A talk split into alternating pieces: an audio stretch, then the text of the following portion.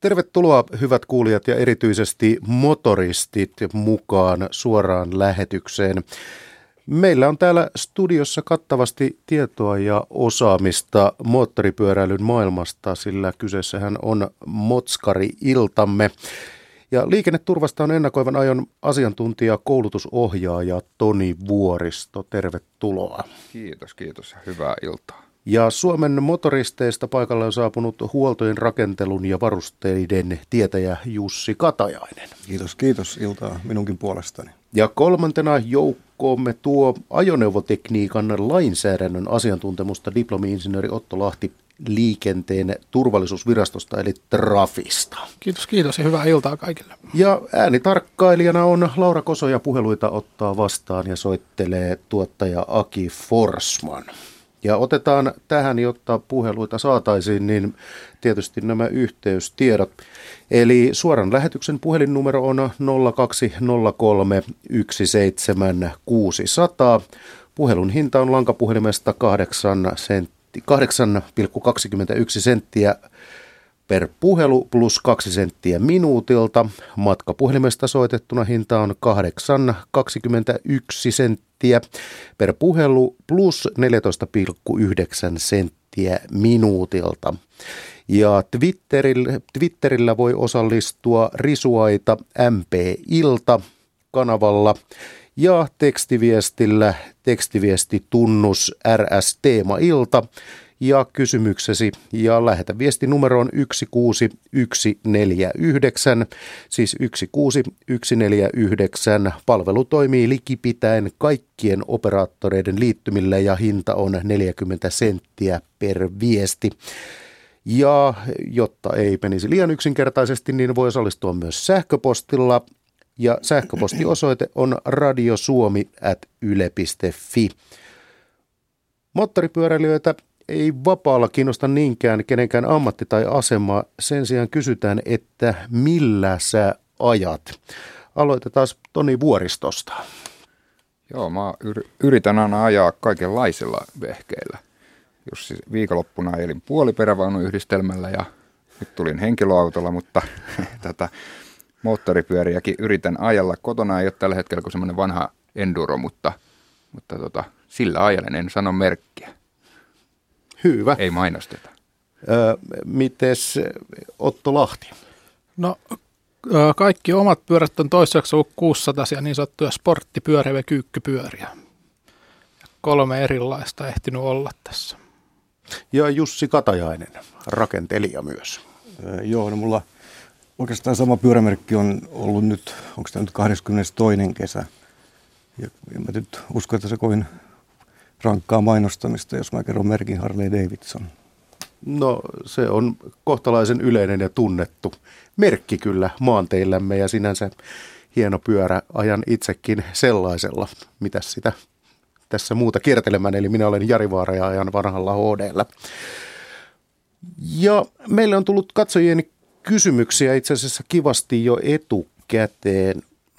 Ja tuota, mitä, onko meillä siellä ensimmäinen, äh, ante, anteeksi, meillä on kuulijoiden kysymyksiä tullut kivasti jo etukäteen. Ja Trafin Otto Lahti joutuu lähtemään kello 19 työmatkalle, joten yritämme ottaa mahdollisimman monta katsastuksiin liittyvää kysymystä ja tällaisiin ikään kuin tekniikkavaatimuksiin liittyviä, liittyvää kysymystä ennen sitä. Timo Porista on tiedustellut sähköpostitse, että jos ostaa Saksasta Volkkarin tekniikalle, eli tarkoitetaan varmaan kupla Volkkarin tekniikalle rakennetun Traikin vuosimalli 93, niin saako sen Suomessa rekisteröityä? Eli mitä sanoo Otto Lahti? No tietämättä tarkemmin minkälainen ajoneuvo on kyseessä, niin on mahdoton sanoa siihen, että kyllä tai ei, mutta sanotaan, että yleisesti ottaen niin se on nykyisen lainsäädännön nojalla mahdollista ja siinä on aika paljon vaatimusten mukaisuuden osoittamista, mutta noin vanhan ajoneuvon kohdalla niin se on vielä niin kuin ihan kohtuudella hoidettavissa tarvittavat tekniset tarkastukset siihen ihan Suomessa. Mitä tällaisia vaatimuksen mukaisuuden osoittamisia, mit, mitä se tarkemmin ottaen tarkoittaa?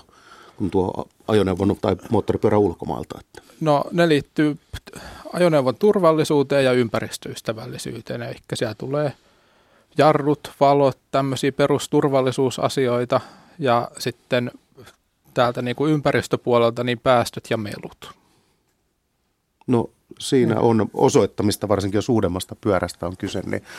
Mutta minkä mukaan se määritellään se, että, että mikä tekninen taso ikään kuin katsotaan vaatimuksen mukaisuus, niin, niin, niin minkä kanssa pelataan? Se tulee sen ajoneuvon käyttööttä ajan mukaan. Eli vuosimallilla ei sinänsä ole väliä, vaan se, että koska se on ensimmäisen kerran otettu liikenteessä käyttöön, niin se määrää sen, että mitä vaatimuksia pitää täyttää. Mutta kysymys on ilmeisen monimutkainen ja tapauskohtainen, kun ulkomailta jotain ajoneuvoa tai moottoripyörää Suomeen kiikutetaan. No kyllä se, sanotaan, että ennen kaikkea mitä enemmän se on tämmöinen kotikutosesti tai piensarina rakennettu, niin sen enemmän siinä on tämmöistä epävarmuustekijää tota, tällä tuojalla. Mutta se, että jos siihen lainsäädäntöön tai toimintaan on yhtään perehtynyt, niin kyllä se, ei se niin kuin mahdoton paikka ole suinkaan. Ja kyllä niitä moni on, jotka tekee ja tuo niitä. Mutta meillä on ensimmäinen kuuntelija nyt äh, langoilla. Tervetuloa suoraan lähetykseen Moottoripyöräiltaan. Joo, täällä on Jarmo Oranen Seinäjältä. Hyvää iltaa. No hyvää iltaa, Jarmo. Äh, sellaista asiaa tässä soitan. Mä otin monta viikkoa selville, saako moottoripyörään laittaa kaksi huomiovaloa päällekkäin. Ja asiassa törmäsi sellaisia asioita, että katsastusmiehet ei tiennyt eikä tiennyt poliisit. Mutta sitten mä löysin tuolta tämmöisen, mikä direktiivi tämä on, englanninkielinen suomenkielistä tästä ei ole. Ja mä olen nyt vakuuttunut, että moottoripyörään saa laittaa kaksi huomiovaloa. Mulla on sentin rako niissä, ne on siinä haaruka, lampun alla. Lampun alla. Mm-hmm. Ja tuota, niin onko esimerkiksi poliiseilla tietoa tien päällä, että näin saa olla, koska tämä tietämättömyys hämmästytti mut, että pitääkö mun pitää satulla olla nämä ohjeet tuota mukana, että jos siitä tulee jotakin sanomista. Niin, mitä vastaa raatimme? No moottoripyörässä saa olla huomiovalo ja en lähde ulkomuistista nyt arvailemaan tarkemmin, että miten ne vaatimukset meni, mutta vaatimukset annetaan E-säännössä 53. Ja, Tämä, joo, mulla on täällä Regulation 53, kyllä. Joo, ja se on niitä ihan tuoreimpia lisäyksiä siinä, että ne liikenteen tai katsastustoimipaikan niin kuin valvovat viranomaiset, jotka ovat iskostunut päähän niin kuin vanhemmat säännöt, niin heillä voi olla vielä vähän niin kuin päivittämistä siinä, koska asia muuttui muistaakseni noin pari vuotta sitten, että huomiovalo tuli mukaan moottoripyörille. Joo, tämä on päivätty 19. februaria 2010, Joo. tämä mikä mulla on. Ja tuota kyllä katsastuskonttori, siis palvelu oli hyvää. Ei, ei siinä mitään, enkä halua moittia, mutta Seinäjoella hänen nimi on muistaakseni Jyrki tai Jyri Laurila. En tiedä hänen titteliään, mutta hän on täällä Seinäjoella Joupin katsastusasemalla. Hän on toimipiste, hän on niin kuin varsinainen katsastusmies, vaan jonkun, jonkunlainen asiantuntija mun käsittääkseni. Ja hän mulle lähetti sitten sähköpostissa, että mistä löytää. Ja, ja kyllä mä olen sitä mieltä, että tosiaan saa laittaa kaksi huomiovaloa päällekkäin. Rinnakkainhan ne on saanut laittaa. Ja siinä on se etäisyys, onko se nyt sitten 240 milliä vai... No, kyllä se täällä ohjeessa on. Et sitä niin kuin kaikki katsastusmiehet neuvoo, että niin, niin voi laittaa, mutta ei, ei tätä tiettyä, että saa päällekkäin laittaa. Onko siitä merkittävää hyötyä, Jarmo Oranen, että jos on kaksi huomiovaloa eikä vain yksi? Että... No tuota minun mielestä on. Mä talvella tuolla kellarissa testailin sitä hommaa, niin tuota, nehän pitää suunnata suoraan eteenpäin, mutta jos toinen on pikkusen kulma ylöspäin ja toinen on ihan pikkusen alaspäin, niin sivutieltä tuleva autoilija, se näkee sen, sen valon paljon kirkkaampana. Sillä on aika huomattavaa eroa ja mä oon nyt pihassa, mä pyörä on tuonut, tuonut jo ulos tuota huollon takia lähinnä, niin tuota, ää, kyllä siellä on, kun menee, menee tuota, toinen pitää pyörää, että se on, on niin kuin pystyssä suoraan, istuu päällä ja menee itse katsomaan sieltä auton etäisyydeltä, niin ky- kyllä, kyllä, kyllä se on huomattavasti kirkkaampi kuin yksi. No kaikki, mikä auttaa näkymään ja on säännösten mukaista, niin Joo, ei, ei kai sitä vastustaakaan pidä tai voi. joo, joo. Et, Ja eikä siinä nyt häikäisyvaaraa ole mun mielestä autoilijalle. Ja nimenomaan sivutieltä tulijoita mä itse pelkään. Että moottoripyörä on kuitenkin hankalampi huomata, kun ei siinä ole kuin yksi valo, yksi valo keulalla normaalisti. Niin. ja se etäisyyden hahmottaminen sen yhden Niin, valon niin. perusteella on Kyllä. vaikeampaa kuin jos olisi kaksi lamppua vierekkäin. Niin Joo, jo parempi olisi siinä mielessä, että olisi vierekkäin, niin silloin tulisi sitä stereonäköä siinä, siinä mukaan. Tuossa ei tule sitä, mutta kyllä ne aika räikeästi siellä palaa. Ja niissä on kyllä nämä E-merkinnät kohdallaan, että ne on lainmukaiset. Lainmukaiset pitäisi olla. Ja, ja no, on mulla sitten vielä toinenkin kysymys, mikä ei niin kovin tärkeä, niin mä oon sitäkin katsastusmieheltä mm-hmm. vähän kysely, niin mitenkä tämä määritellään, kun valaisimien pitää näyttää sisäänpäin tietyssä asteessa, a, aste lukeman perusteella ja samaten ulospäin. Niin mikä se on se kulma, että pitää näyttää sisäänpäin esimerkiksi viisi astetta? Mi, mistä se mitataan? Mikä kulma se on? Mulla ei ole se selvinnyt koskaan.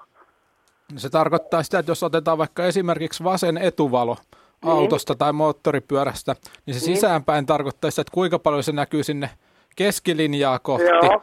Ja sitten ulospäin, niin on keskilinjasta ulospäin. Joo, eli joo, kun mä pistin tuota, tuplasin takavalon, siinä on parkki ja jarru, niin tuota, mä noita ohjeita vaan luin. No se ei oikein nyt sit moottoripyörään liity se sisäänpäin, se on paremminkin niin kuin autossa. No moottoripyöriä se tulee sivuvilkkujen kohdalla ihan oleellisesti No esiin. siinä se tulee, totta, joo, en ole ajatellut, joo, kyllä vilkkujen, kyllä, kyllä näin on, joo, ymmärrän asian. Joo, ja tuota, mä ajattelin, että nyt tuli sitten yleisempään tietouteen tämä huomiovalon asennussääntö, niin sen takia soittelin ja, ja kiitoksia teille Kiit- paljon. kiitoksia. Hyvä, että tällaisiakin ohjelmia on. No mainiota kuulla.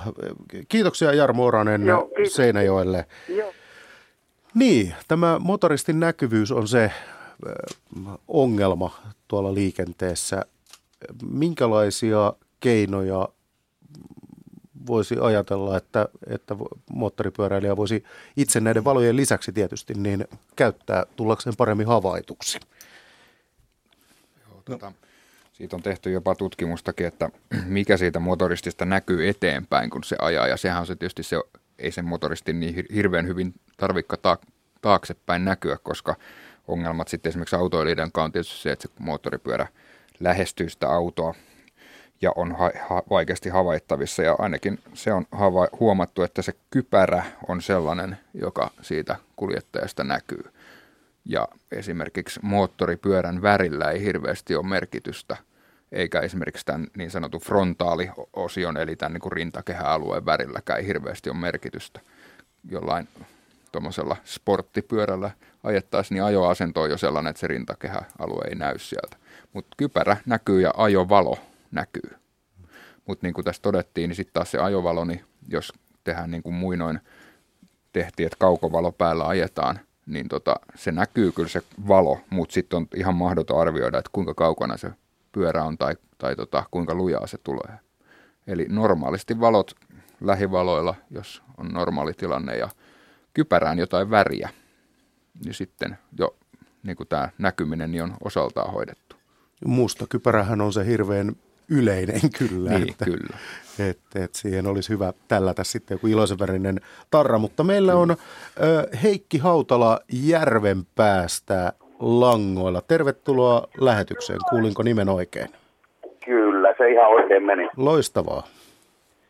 Joo, eli mun, mun kysymys lähinnä tuonne Trafin suuntaan, eli touhua niin skoottereiden, moottoripyörien kuin mönkijöiden kanssa, jotka kuuluu kaikki tuohon L-ajoneuvoluokkaan. Ja, ja tuota, miten, miten niin kuin perustellaan eri ajoneuvoluokissa tehorajoitukset? Eli, eli nythän niin kuin Suomessa käsittääkseni kaksipyöräisiä, kaksipyöräisiin moottoripyöriin lukeutuvissa ei ole tehorajoituksia, kuitenkin sitten mantereen puolelta löytyy, siis Euroopan puolelta maita, jossa näitä rajoituksia on.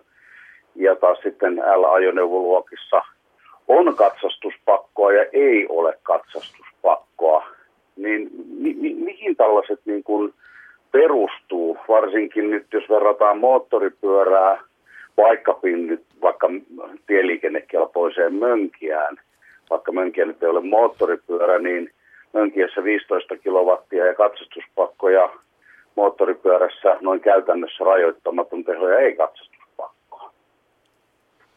No nämä ajoneuvoluokat tänä päivänä pohjautuu tämmöisiin EUn antamiin puitedirektiiveihin ja moottoripyörien ja kaikkien muiden L-luokan ajoneuvojen kohdalla niin puhutaan semmoista direktiivistä kuin 2002-24. Ja siellä on annettu tämmöiset yleiset määrittelyt, että mit, mitä, minkälaisia monikopyöräisiä ja kuinka suuri tehosia ja mikä voi olla suurin rakenteellinen nopeus tiettyjen ajoneuvoluokkien osalta, niin ne tulee ihan EU-tasolla kaikille jäsenmaille samalla lailla sieltä. Okei. Okay. Ja, Eli, eli onko, onko tässä niin kuin, onko maittain kansallisesti poikkeamismahdollisuuksia? On, eli siellä on sitten annettu vielä, niin kuin, koska näiden, äh, nykyään puhutaan ajone, näistä L-luokista, niin on aina joku L, vaikka 3E, niin nämä E-luokat tavallaan on näitä yhteisesti tunnustettuja, ja niiden rinnalla sitten voi olla vielä jotain omia kansallisia luokitteluja. Ja Selvä. siellä on sitten jätetty vielä semmoinen mahdollisuus jäsenvaltioille niin kuin rajoittaa moottoripyörien tehoa jossain vaiheessa, ja en ole itse siihen niin tarkemmin tutustunut, koska Suomessa sitä ei ole käytössä. No selvä. Eli, eli hyvin pitkälle tuolta Euro- Euroopan suunnalta ja EUn, EUn niin kuin direktiivien kautta nämä muotoutuu Suomeen. No hyvä, jos saa toisen lyhyen kysymyksen valaistuksessa, valaistuksesta, vielä kyseistä vaikka äsken Ole sitä hyvä, ruodittiinkin, niin, niin nyt, nyt niin kun puhutaan kaasupurkausvaloista tai xenovaloista tai hidistä, miksi kukin sitä haluaa kutsuakin, niin, niin miten määritellään L-ajoneuvoluokissa tämä automaattinen korkeudensäätö, että oletettaen, että umpio ja polttimo on siis ihan täysin hyväksyttyjä valaistuslaitteita, ei mitään itse viritettyjä, niin on, onko se L-ajoneuvoissa automaattinen korkeudensäätö pakollinen vai ei? Ää, ei ole vielä, ehkä se on siellä, mikä äskenkin tuli esille, tämä E-sääntö 53, niin se on siellä jo määritelty. Se oli muistaakseni 2014 ja sen jälkeen käyttöön otetut moottoripyörät, niin niissä Xenonien yhteydessä automaattinen korkeudensäätö tulee pakolliseksi. Joo, ja tähän, tähän jatkokysymys sitten vielä, niin, niin tämä valaistuksen määrä, siis yksi tai kaksi valaisinta tai kolme tai neljä, niin onko, onko voiko L-ajoneuvoluokissa noin yleisesti ottaen niin valmistaja tai sitten, sitten kätevä käsistään oleva niin kuin itse laittaa, jos pysyy valaistuksessa näiden referenssilukujen sisällä, niin valaisimien määrää, onko sitä määritelty? On. Ehkä kyseinen sääntö, niin meidän kansallinen lainsäädäntö viittaa suoraan tähän tota, YK talouskomission alaiseen sääntöön. Ja sitten siellä on hyvin ykselitteisesti määritelty tota, jokaisen valaisimen osalta, että onko se vapaaehtoinen vai pakollinen, saako niitä olla yksi tai kaksi, ja, tai montako pitää olla ja saa olla, ja tarkat asennuskorkeudet ja näkyvyyskulmat ja niin edelleen. Sitä on Voitko yli kerrata? 50 sivua asiaa. Voitko kerrata vielä sen, että mistä sen esimerkiksi net, netistä Google-hakusanalla löytää, niin Eli E-sääntö 53 ja tämä on UNECE. UNECE on tämä hyvä. organisaatio, joka niitä antaa. Ja linkki noihin sääntöihin löytyy muistaakseni Trafin kotisivuilta tuolta katsastus- ja ajoneuvotekniikka-osiosta, ja siellä on lainsäädäntöön viitattu. Niin. Hyvä. Kiitoksia, kiitoksia näistä vastauksista sinne päin. Ja hyvää illan jatkoa Järvenpäähän myös. Kiitos, hei hei. No mitäs mieltä Suomen motoristeista Jussi Katajainen on tästä nykyisestä? Ää, t- tässä niin kuin menee, nousee ihmetyksen käsi hämmästyksen suulle, kun kuuntelee näitä säädöksiä, niin, niin mitäs, mitäs mieltä Suomen motoristeissa ollaan tästä nykyisestä pykälämäärästä, mikä säätelee tätä harrastusta? No en mä, en mä tiedä, onko se nykyinen tämä pykälämäärä, siis hämmästyksen käsi on aina noussut näiden pykälien kanssa. Tässä nyt on oikeastaan viimeisten, viimeisen parin vuoden, tai sanotaan parin kolmen vuoden aikana, se pykäläviidakko on jopa jonkin verran selkeytynyt mm-hmm. tietyltä osin. Varsinkin jos puhutaan tämmöistä rakennetuista moottoripyörästä, niin sitä on selkeytetty. Tosin nyt tällä hetkellä taas tuolla EU-tasolla on menossa melkoinen ruljanssi tämän L-luokan, tota, L-luokan kulkuneuvojen direktiivi tai uuden asetuksen johdosta, joka pitäisi olla 2013 muistaakseni valmis, tai 2013 loppuun mennessä valmis, joka sitten taas aiheuttaa aikamoisia harmaita hiuksia kaikissa Euroopan maissa. Se on tämmöinen yhtenäis, yhtenäisdirektiivi, jota tällä hetkellä siellä valmistellaan ja sen, sen kanssa taistelevat tällä hetkellä kaikissa Euroopan maissa moottoripyöräjärjestöt saadakseen siihen sitten omia, omia näkökantojaan esiin ja purkaakseen sitten mahdollisia ylilyöntejä, turhia, turhuuksia. Että tota, kyllä tässä vielä hämmästellään jatkossakin pitkän aikaa ja tulevaisuudessakin näiden pykäläviirakon kanssa. Tietysti semmoinen kehitys, mitä nyt Suomessa oli tuossa viimeisen pari, viimeinen, tai noin pari vuotta, pari-kolme vuotta sitten, että asioita selkeytetään sen sijaan, että, että tota, vaikeutetaan, niin olisi, olisi suotavaa myöskin Euroopan tasolla. Eikö se selkeydy, jos kielletään kaikki? Se on hyvin selkeä sääntö sellainen. Mutta meillä on äh, puhelimessa Timppa Pohjanmaalta. Tervetuloa lähetykseen, Timppa. Terve, terve. Joo, mulla on semmoinen äh, kysymys varmasti aika ajankohtainen lähinnä harrikkamiehille. Tuota, um, mä käsityksen mukaan ne on jotenkin muuttunut nämä äänenpaine äh, mittaussysteemit tai ainakin niin kuin nämä jollakin lailla on muuttunut nämä, nämä säädökset, että ne, tuota, niin ainakin poliisit on saanut enemmän näitä mittareita, että onko, onko teillä tietoa, että onko niillä niin kuin, ä, ajanmukaiset ä, tiedot tällä tien päällä sitten mitata niitä oikein, että se, se ei ole niin kuin mielivaltaista sitten siellä tien päällä tämä lähinnä, niin kuin, lähinnä justiin tämä äänen voimakkuuden mittaus, että se on aika pienestä kiinni nämä kaikki asseluvut, että miten se, miten se mitataan, että sitten ei viedä kilpiä tien päällä niin kuin, noin niin kuin mielivaltaisesti, että onko tästä tietoa, miten se muuttuu, tai onko se niin kuin muuttunut tämä, onko nämä säännökset jotenkin niin kuin tiukentunut nyt vai Mä oon ymmärtänyt, että se on jotenkin muuttunut nyt tässä ihan viime aikoina. Tässähän päästään pikkuhiljaa niin sanotusti asian ytimeen, eli mikä kiihdyttää ihmisiä, jos ei moottoripyöristä muuten, niin välittäisikään. Mitä sanoo Jussi Katajainen? No, oikeastaan tämä nyky, tämän, tämän päivän tilanne, joka nyt kovasti puhuttaa ihmisiä, juontuu tuonne parin vuoden taakse oikeastaan siihen asiaan, mistä äsken puhuin näiden säädöksen selventämisestä. Eli 2010 astui voimaan, 2010 alussa astui voimaan tämmöinen tota, säädös, onko se nyt säädöskokoelma tai laki, apu, kutsutaan sitä apu kaksi paketiksi, jossa määriteltiin näiden, näiden äh, niin sanottujen tienvarsimittausten tota, suorittaminen. Siinä määriteltiin äh, ne mittaustavat, mittauslaitteet, ja tässä on oikeastaan niin kuin jo pari vuotta odotettu, että koska niitä sitten käytännössä aletaan soveltaa tuonne maantielle näitä säädöksiä ja aletaan mittaan. Viime kesänä jo odotettiin, että viime kesänä olisi, olisi tota, poliisien toimesta tai poliisi, poliisille hankittu näitä laitteita, mittalaitteita, mutta se siirtyi nyt sitten tähän kesään ja, ja nyt sitten, sitten on, on ihmiset jälleen kerran hämmästyksissään, hämmästyksissään, mutta ei tämä nyt varsinaisesti uusi asia ole.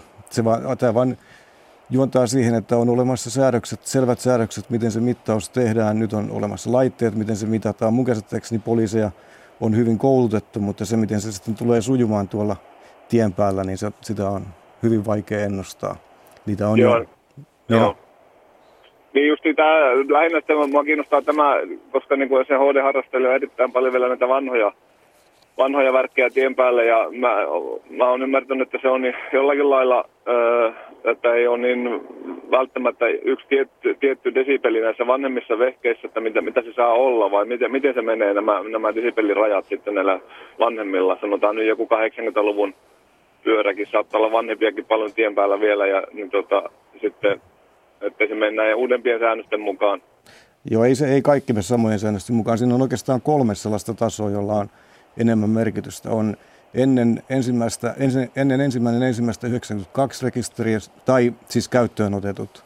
Sitten 92 jälkeen käyttöön otetut aina tuonne vuoteen 2003 asti, ja se 2003 asti on sitten kaikista, tai 2000, onko se nyt 17.6. muistaakseni 2003 jälkeen käyttöön otetulla pyörillä se on kaikista tiukinta, koska se ei enää koske myöskään, tai se ei enää koske pelkästään ääniä, vaan se koskee myöskin niitä putkia itsessään. Eli kaikista uusimmissa pitää äänien lisäksi olla myöskin e-hyväksytyt putket. Joo, no miten tota, niin tämä vanhin ryhmä, itse, itselläkin on tämä alle ennen, ennen vuotta 1992 laite, laite niin tuota, minkälainen desibelimäärä niissä on ja mikä, on, pitääkö niissä olla ne e-hyväksytyt putket? Ei, niissä ei tarvitse olla e-hyväksyntää ja se desibelimäärä on 106. Sitten siinä Just. 92-2003 se on 103 desibeliä ja sitten niistä, niissä uudemmissa se on runkotarran mukaan. Joo. No mi- miten ne mitataan, mitataanko molemmista putkista niin kuin erikseen vai onko se niin kuin semmoinen jonkunlainen keskikohta vai miten se mm, käytännössä, eh, kun se on, se on ymmärtääkseni joku, joku semmoinen aste, astekulma, miten ne tietyssä, tietyssä vinkkelissä ne otetaan, että se tulee oikein. Mitä sanoo Otto Lahti? Eli mitataan molemmista pakoputkista, jos on kaksi pakoputkea ja se kovempi niistä valitettavasti määrää. Ja se mitataan puolen metrin päästä pakoputken siitä ulostuloaukosta ja 45 asteen kulmassa. Justiin, joo, ja niin kuin, taka, niin kuin takaviistoon. Joo. Ja se mikä, siinä, se mikä siinä on sitten merkittävää myöskin, että se ei ole, ei ole vain tällainen yksittäinen äänimittaus, vaan samalla pitää myöskin tietää sen pyörän kierrokset. Eli ongelmia saattaa tulla vastaan sellaisessa pyörissä, jossa ei ole kierrosluvumittareita, koska se se mittaus on mitätön, jos niitä mit- kierroksia ei pystytä mittaamaan samalla. No millä, millä, millä kierroksilla ne tota, niin pitäisi olla sitten mitattuna se ääni? Se on puolet huipputehokierroksista. Ja nyt tämä taas, tämä on itse asiassa asia, josta voisi puhua puoli tuntia.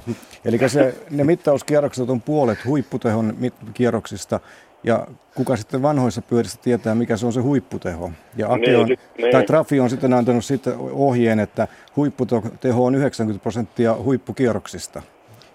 Eli, eli ensin 90 prosenttia huippukierroksista ja sitten siitä 50 prosenttia on se mittauskierrosluvut. Ja sitten siinä on vielä sellainen juttu, että niitä mittauksia pitää tehdä vähintään kolme ja niillä saa olla korkeintaan kaksi desibeliä eroa ja niiden mittausten keskiarvo on se, joka ratkaisee. Just, ja, mutta huipputehohan vanhassa pyörissä se on siinä vaiheessa, kun se leipoo se kone kiinni. Sehän Suurin on... piirtein, joo. että tuota, niin se, se on vähän, ei mulla ainakaan ole minkäänlaista kierroslukumittaria, tuota, eikä näissä vanhemmissa olekaan, mutta tuota, lähinnä niin kuin sitä, sitä ajattelen, että, se, että, että siinä tulee varmasti tien päällä ongelmia niin kuin käytännön tasolla. Tulkintoja varmasti on monenlaisia, mutta mun käsittääkseni sitä, sitä koulutusta on kyllä, nyt mä Trafin, Trafin saa tähän varmaan vastata tähän koulutuspuoleen. Ja kyllä siinä liikkuva poliisi, joka tämmöistä liikennevalvontaa Suomessa vetää, niin kyllä on panostanut siihen koulutukseen. Ja voisiko sanoa, niin kuin, ei heillä ole tarkoitus niin kuin lähteä rynnätä ja ratsaamaan tuonne kaikkia moottoripyöriä, vaan lähteä niin kuin laajentaa tai ottaa tämä myös tämä melujen valvonta niin kuin yhdeksi osaksi monen muun asian mukana niin liikennevalvontaa. Ja kyllä se poliisi on yleensä ke, niin kuin pystynyt kehittämään tulkintatavat, jotka on sitten oikeudenmukaisia niin kuin kaikille kansalaisille. Joo, joo. No tämä selvensi kyllä aika paljon jo tämäkin, mutta tosiaan että se, tässä varsinkin HD-piirissä se on aika, aika kiivaana käy keskustelua tässä vaiheessa just näistä. että, tuota, niin, että miten, miten tuolla tien päällä nyt sitten, tota, onko syksyllä kaikki ilman kilpiä sitten. Mutta se selkeyttäisi tilanteen tältäkin osin kyllä. Mm. joo, joo. Eikö mä ymmärrä, että ne huiput pitää leikata sieltä pois, että kyllä siellä niinku ylilyöntejä on ilman muuta, mutta tuota, niin just, että, se, että, että jonkunlainen niin kuin järki sinne kuitenkin saa olla mukana. Kyllä, nimenomaan näin. Joo, kiitoksia tästä. Kiitos, kiitos soitosta Jop. Timpalle Pohjanmäellä. Ja sitten on liikennetiedote. Tie numero yksi Espoo, Helsinki, onnettomuuspaikan pelastus- ja raivaustyöt ovat käynnissä. Yksi ajokaista on suljettu liikenteeltä. Liikenne saattaa ruuhkautua, haittaa ajosuunnassa Helsinki. Ja me jatkamme kertaamalla tämän moottoripyöräillan kontakti tietoja. Eli suoran lähetyksen puhelinnumero on 0203 17600. Puhelun hinta on lankapuhelimesta 8,21 senttiä per puhelu plus 2 senttiä minuutilta. Matkapuhelimesta soitettuna hinta on 8,21 senttiä per puhelu plus 14,9 senttiä minuutilta. Twitterin kautta saa yhteyden risuaita MP-ilta ja tekstiviestillä tekstiviestitunnus on RS Teema Ilta ja kysymyksesi. Ja lähetä viesti numeroon 16149 ja tekstiviestin hinta on 40 senttiä per viesti. Ja sähköpostitse radiosuomi at yle.fi. Niin, äänet puhuttavat vuodesta toiseen sekä moottoripyöräilijöitä että sitä vähemmän harrastavia, niin eikös tuo runkotarra niin selkeytä tilannetta aika paljon noin niin kuin tulevaisuudessa, eli kun siihen on merkitty se melutaso? Joo, eli kaikessa EU-tyyppihyväksytyissä moottoripyörissä niin on virallisesti se on valmistajan kilpi, vaikka se usein tarramainen nykyään onkin, mikä on runkoon kiinnitetty ja pakollinen niissä, niin siinä tyyppihyväksynnän yhteydessä, kun on tehty melumittaukset, niin sitten on otettu tämmöinen kontrolliarvo, että paljonko se pyörä tuottaa niin kuin, voisiko sanoa niin kuin juuri vaatimusten mukaisena melua sillä mittauskierrosluvulla ja sitten jokaiseen valmistettavaan pyörään niin printataan siihen valmistajan kilpeen niin tämä valvonta-arvo ja sitten kierrosluku, millä se kuuluu mitata. No sen luulisi olevan sitten selvää, jos pyörästä vaan löytyy sitten rakentelun jälkeen enää kierroslukumittaria, mistä se voi katsoa. Mutta Pekka Vepsäläinen Jyväskylästä on nyt puhelimen päässä. Tervetuloa lähetykseen, Pekka. No niin, terve, terve. Niin, kerropa asiasi. Jep, Orasen Jarmo oikeastaan kahdesta syystä sai soittamaan. Ensinnäkin hän on mun fysiikan opettaja Seinäjoen Tekusta noin kymmenen vuoden takaa. Ja toisekseen asiaan liittyen, niin, eli terveisiä Jarmolle, asiaan liittyen huomiovalojen näkyvyydestä. Mä toin muuttopyöränä tuommoisen Honda VFR 2007-2008 vuosimallia. Ja kun mä rekisteröin sen Suomessa, niin katsastaessa katsottiin tietenkin, että pyörästä löytyy hyväksynnät, jenkkihyväksynnät, että saatiin muuttopyöränä hyväksyttyä.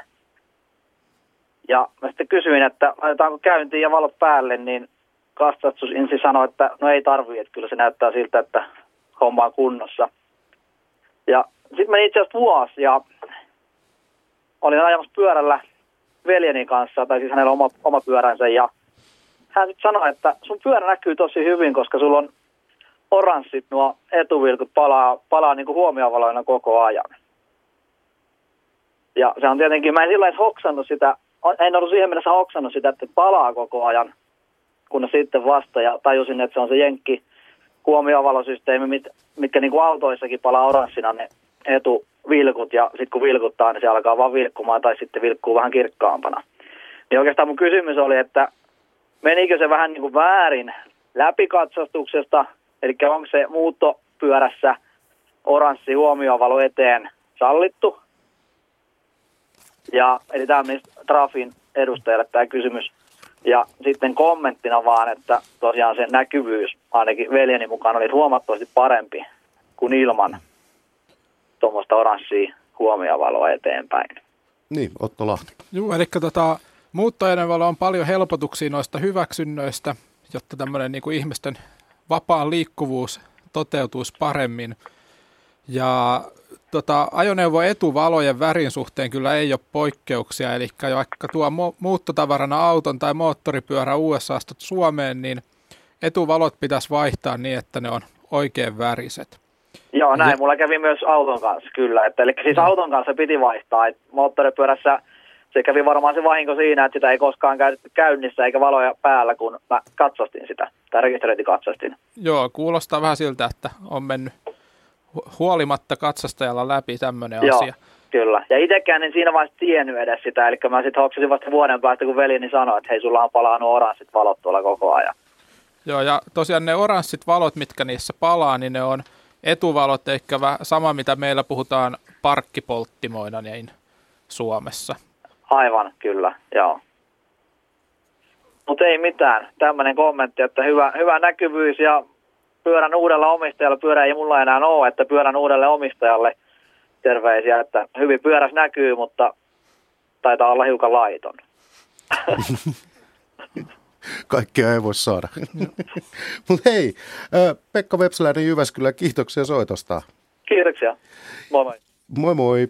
Ja ajokorttiasiat ovat yksi, joka herättää, tuntuu herättävän kysymyksiä. Eli meillä on Hauholta tullut sähköposti, jossa jonka lähettäjä haluaisi suorittaa prätkäkortin. Hän on ammattiautoilija BCD korttiluokat.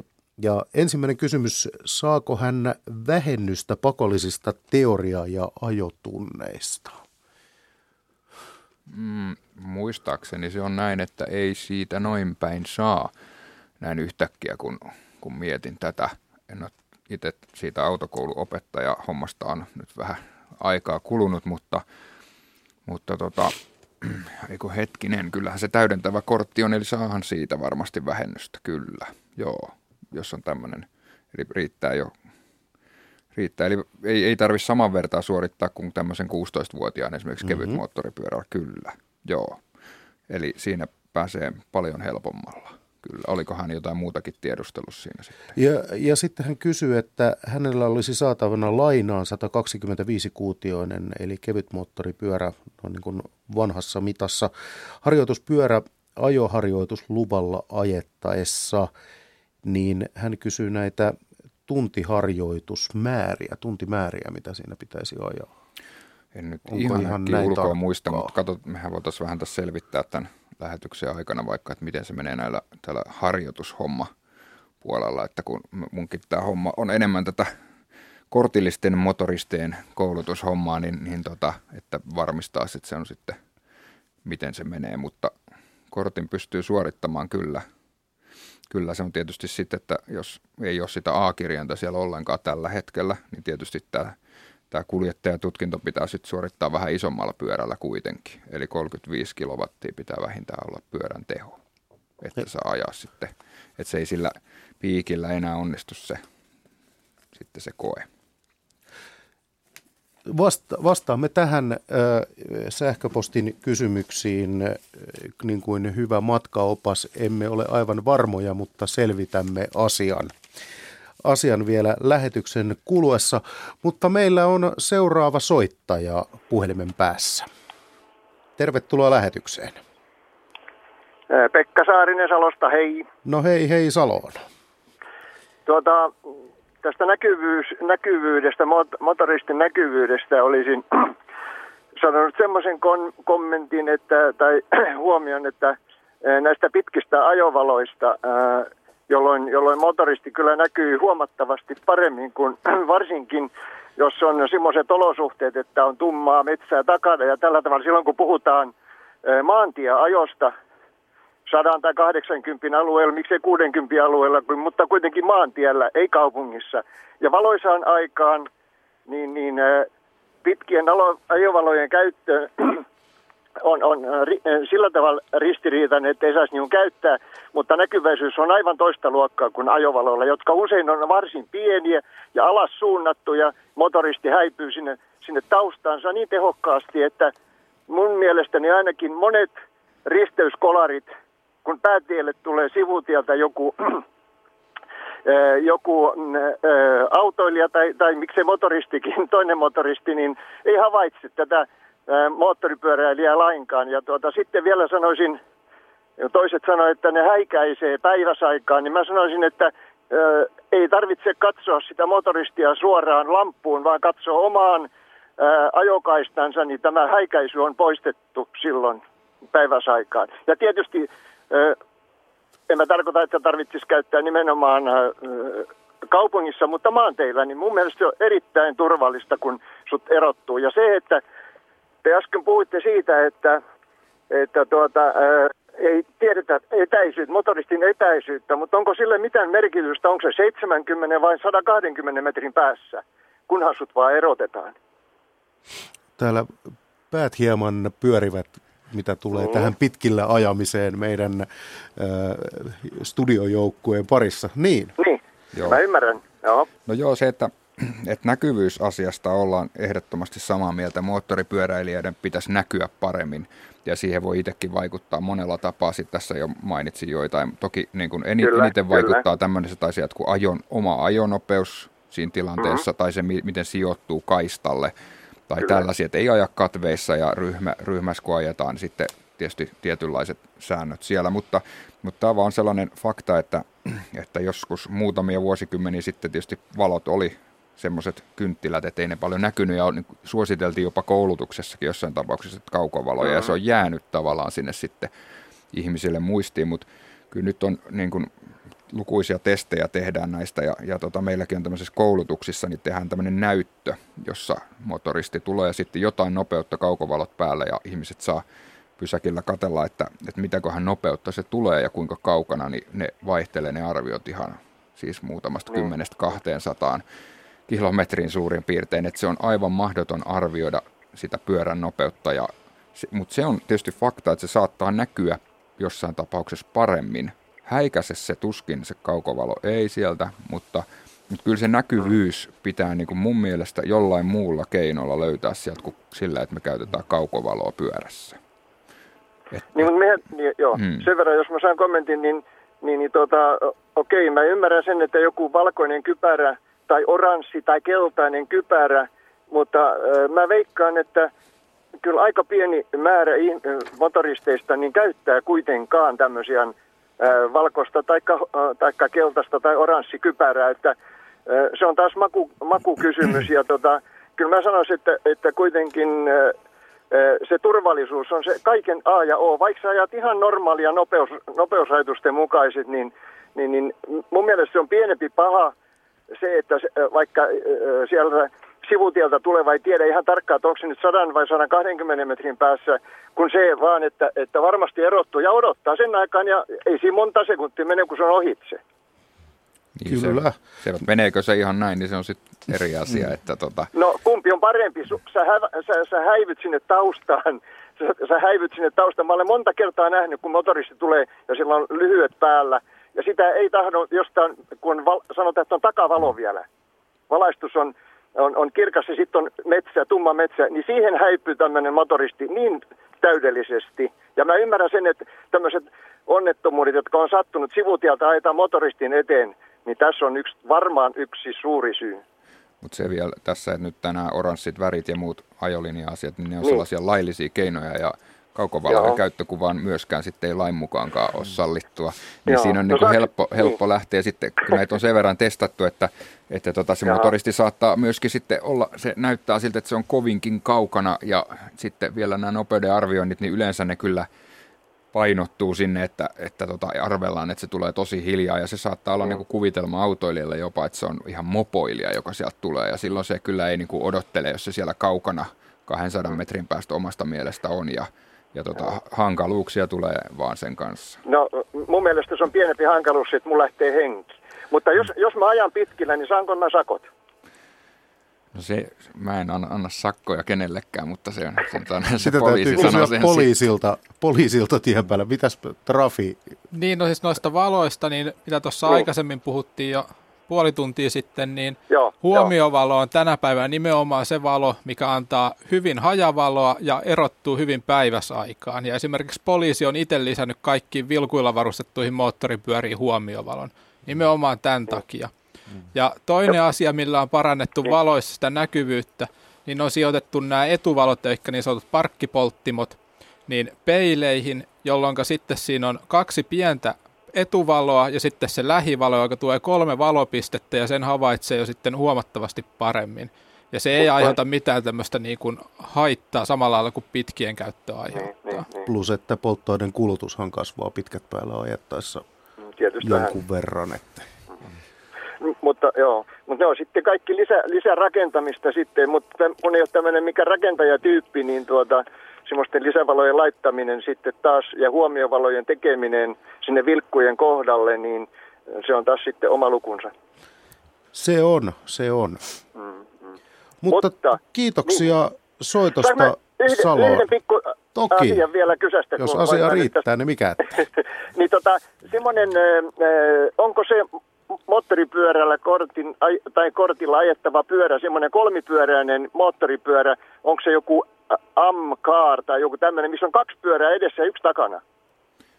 Joo, se on varmaan tämmöinen laite, joka on henkilöautokortilla ajettava, eli se tarkoittaa no niin. tämmöistä kan, roadsteria tai vastaavaa.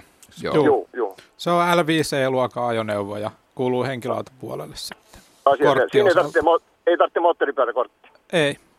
Asia mites, selvä. Mites kun noista traikeista puhuttiin, niin tuota, mihinkäs ne oikein kuuluvat noin luokallisesti?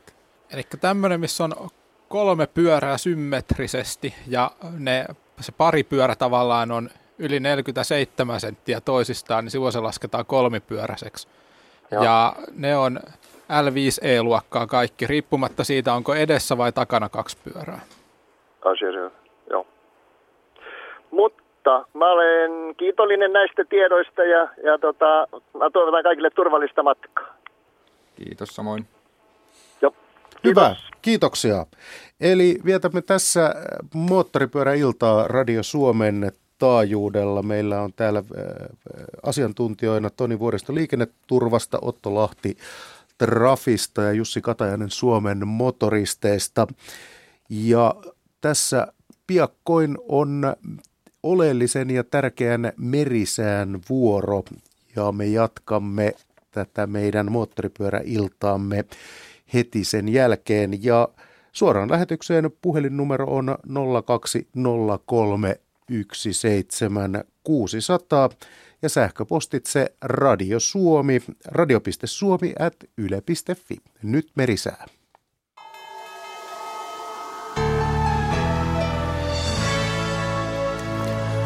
Kello on 18.50 ja vuorossa säätietoja merenkulkijoille.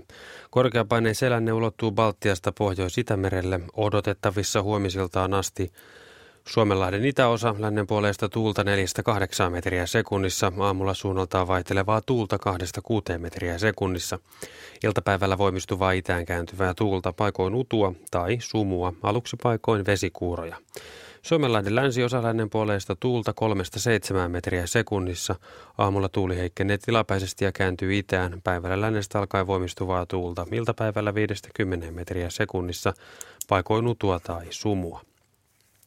Pohjois-Itämeri etelän puolesta tuulta 3-7 metriä sekunnissa, maamulla idän ja kaakon välistä tuulta, aamupäivällä 6-10 metriä sekunnissa, iltapäivällä tuuli voimistuu edelleen, paikoin utua tai sumua.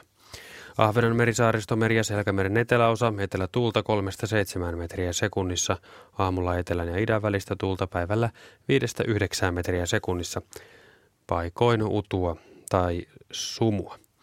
Selkämeren pohjoisosa, merenkurkku ja perämeren eteläosa, etelän ja lounaan välistä tuulta 3-7 metriä sekunnissa, paikoin utua tai sumua, aluksi paikoin vesisadetta. Perämeren pohjoisosa suunnaltaan vaihtelevaa tuulta 1-5 metriä sekunnissa, päivällä lounaistuulta 3-7 metriä sekunnissa, paikoin utua tai sumua ja aluksi myös paikoin vesisadetta. Ja Saimaa suunnaltaan vaihtelevaa tuulta yhdestä viiteen metriä sekunnissa, myös alkaen lännen puolesta tuulta, paikoin utua tai sumua ja ajoittain vesisadetta. Odotettavissa keskiviikkoillasta torstai-iltaan Suomen Lahti, Pohjois-Itämeri, Ahvenan meri, ja Selkämeren eteläosa. Etelän ja idän välistä tuulta kovan tuulen todennäköisyys yöllä 30 prosenttia päivällä alle 14 metriä sekunnissa. Selkämeren pohjoisosa ja merenkurkku midän puolesta tuulta alle 14 metriä sekunnissa. Sekä perämeri yöllä heikkoa tuulta, päivällä etelän ja idän välistä tuulta alle 14 metriä sekunnissa. Säähavaintoja rannikkoasemilta tänään kello 18. Haapasaaressa lämmintä oli kolme astetta, tuuli kävi länsilounaasta 5 metriä sekunnissa, pilvistä ja näkyvyyttä 20 kilometriä. Kotka Rankki plus 4 länsilounas 5, Orrengrund plus 4 länsilounas 4, Emäsalo plus 4 länsilounas 3, Kalbodagrund plus 3, länsi-lounas 7. Eestiluodon tuulitiedot länsi-lounas 5, Harmaja plus 6, länsi 6, tihkusadetta 22, Mäkiluoto plus 5, länsi-lounas 6. Bogashär plus 6, länsi-lounas 5, melkein pilvistä 45, Jussarö plus 6, länsi 7, selkeää 30. Hanko Tulliniemi plus 5, länsi 3, Russarö plus 5, länsi 4. Venyö plus 5, etelä-lounas 2, Uutteö plus 3, etelä 3, Sumua, näkyvyyttä alle 300 metriä. Bookshare plus 4, etelä 5, Ristna plus 7, länsi-lounas 1, selkeää 35. Gotska Sandön plus 10, etelä 5 yli 50, Rajakari plus 7, etelä 4. Fagerholm plus 5, etelä 3, Kumlinge plus 5, etelä-kaakko 5, selkeää 45. Nyham plus 3, etelä-kaakko 5, sumua ja näkyvyyttä 1 kilometri, Märket plus 3, lounas 2. Isokari plus 6, etelä-kaakko 5, selkeää 30, kylmäpihlaja plus 2, lounas 1, näkyvyyttä alle 200 metriä. Tahkoluoto plus 2, etelä-lounas 1, sumua näkyvyyttä alle 200 metriä. Kristiina Kampuki Karhusaari plus 3, Lounas 3, Bredskäret plus 2, muut tiedot puuttuvat. Strömingsbodan plus 2, Etelä-Lounas 5, Valassaaret plus 3, Lounas 3. Kallan plus 2, Länsi 2, Tankkar plus 2, Länsi-Lounas 5, heikkoa vesisadetta 2. Ulkokalla plus 3, Itäkaakko 1, Nahkiainen plus 4, Itäkaakko 3. Raahe plus 5, Itä 3, 45, Oulu Vihreäsaari plus 4, Itä 3, Tihkusadetta 23. Marjaniemi plus 4, Itä 3, Pilvistä, 2, äh, Pilvistä 17, Kemi 1 plus 2, Itä 5 ja Ajos plus 4, Itä 3, Pilvistä ja näkyvyyttä 9 kilometriä.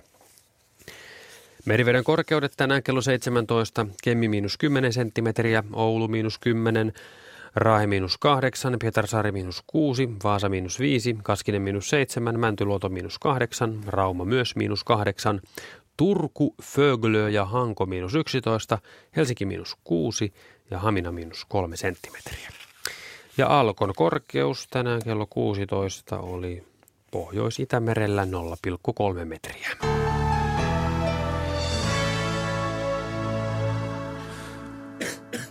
Moottoripyörä Ilta Radio Suomessa jatkuu äh, ensin viisi minuuttia, sitten tulee uutiset ja urheilu ja sitten sen jälkeen vielä kello 20 asti.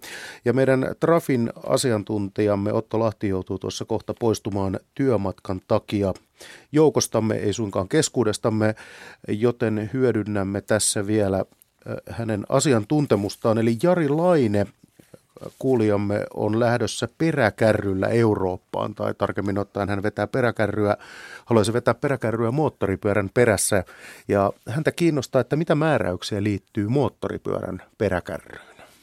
No peräkärry tulee olla varustettu valoja ja heijastimin sitten, ja vaatimusten mukaisesti, ja sitten peräkärryä ei moottoripyörän kohdalla tarvitse sen kummemmin rekisteröidä. Ehkä sinänsä suhteellisen yksinkertaista ottaa peräkärry moottoripyörän käyttöön.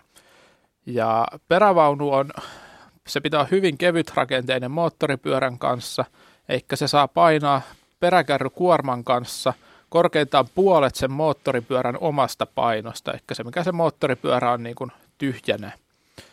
Jolloin sitten tuommoisen matkapyörän kohdalla, jotka painaa tyypillisesti 2,5-300 kiloa, niin se peräkärry jää sitten että sinne, että se on se alle 150 kiloa, että kovin kummosta laitetta ei voi vetää. Ja Suomessa niin peräkärryn kanssa niin nopeusrajoitus on aina 80 kilometriä tunnissa ja ne on maakohtaisia nämä tämmöiset käyttöön liittyvät nopeusrajoitukset, joten siinä pitää ottaa sitten selvää, miten säädökset menevät niin kuin muualla maailmassa tuolla Euroopassa, missä liikkuukin. Miten on peräkärryn pituus ja leveys moottoripyörän perässä? pituutta en muista, miten on rajoitettu ja leveys on rajoitettu korkeintaan metri 50 senttiä. Siinä saa jo melkoisen peräkärry. Eli, eli laittaa kuitenkin, jos ajatellaan, että 150 kiloa ja 300 kiloinen pyörä, niin siinä tietysti järkeä kannattaa käyttää ettei tynnyrisaunaa lähde kiskomaan moottoripyörällään, voi jarrutettaessa tulla ongelmia. Jarrujahan moottoripyörien peräkärryissä ei varmaan tarvita. Ei. Se voisi olla yhdistelmänä aika mielenkiintoinen ajettava kyllä kaiken kaikkiaan. No toinen katsojamme, kuulijamme Make, katsojamme, kuulijamme Make on äh, ilmeisesti kyllästynyt soramonttuihin, sillä hän haluaisi äh, muuntaa 256 Kavasakinsa maantiekäyttöön ja vuosimalli on 2004 ja hän kysyy napakasti, että onko tämä mahdollista ja jos ei, niin miksi ei? Ei mikään optimisti tämä Make. No sinänsä moottoripyörä, mikä ei ole alun perin ollut tieliikennekäytössä, niin ei sitä ole suoraan kielletty, että se että ei voisi sitten myöhemmin ottaa tieliikennekäyttöön. Mutta siinä vaiheessa, kun ruvetaan puhumaan noinkin uudesta moottoripyörästä, niin siinä on varsin tiukat päästövaatimukset sille. Ja jos on tuommoinen motocrossiin valmistettu pyörä, niin siinä sen valmistuksessa ei ole tarvinnut mitenkään huomioida päästövaatimuksia. Ja sitten, että täyttyykö ne vai ei, niin jää varsin kyseenalaiseksi. Siinä se osoitus veloissa aina sillä tota, moottoripyöräilijällä eikä suinkaan sillä katsastusmiehellä, joka sitten sen rekisteröinnin hoitaa. Eli tämähän on kilvanajolaite, tällainen motocross-pyörä ja sen muuntaminen maantiekäyttöön sopivaksi voi olla kyllä jo melunkin puolesta aika haastavaa. Että. Joo, no Tietenkin äänenvaimennuksen lisääminen on vielä kohtuuden toimenpide, mutta sitten moottorin päästötason parantaminen, niin se voi olla mahdoton paikka. No minkälaisia, eh, mitä antaisit neuvoksia, onko tässä tällaisessa projektissa noin niin kuin järkeä lainkaan itse asiassa? Että?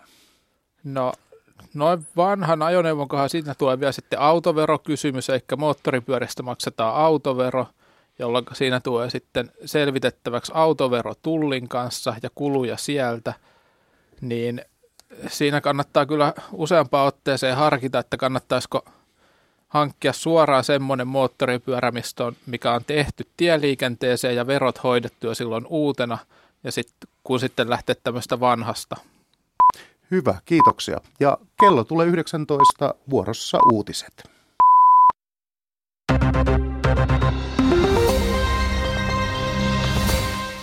Hallitus on vastannut opposition välikysymykseen Suomen vastuista Euroopan velkakriisissä.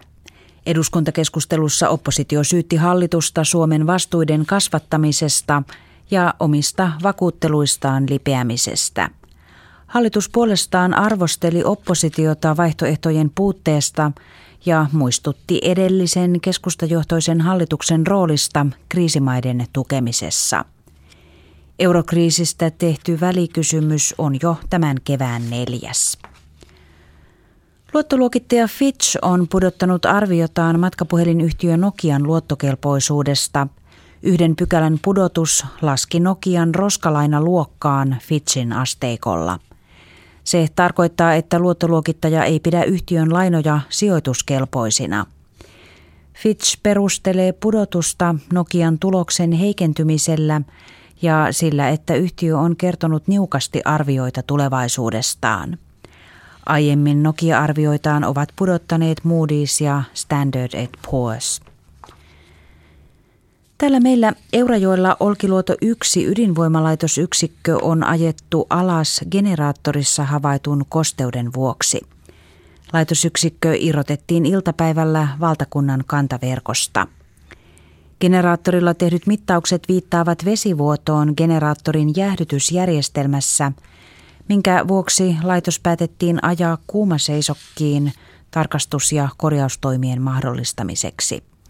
Arviota seisokin kestosta ei tässä vaiheessa ole. Asialla ei ole vaikutusta ydinturvallisuuteen. Olkiluoto kaksi laitosyksikkö käy täydellä teholla. Pohjois-Korea on pian valmis kolmanteen ydinasekokeeseen. Pyongyangin ja Pekingin läheisissä väleissä oleva korkea-arvoinen viranomainen kertoo uutistoimisto Reutersille, että ydinkokeen valmistelut ovat loppusuoralla ja koe tapahtuu pian. Samainen lähde on arvioinut ydinkokeiden ajankohdat aiemminkin oikein.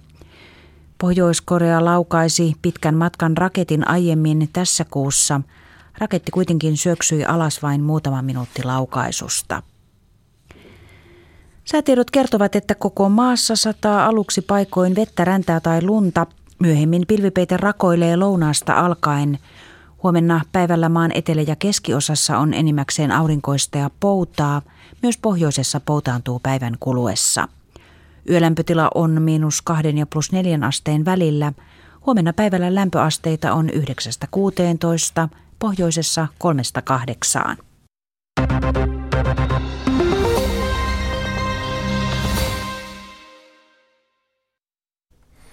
Nyt kolme minuuttia urheilua. Lähetyksen toimittaa Petri Viljanen. Kauden neljäs jääkiekon EHT-turnaus pelataan Tsekissä.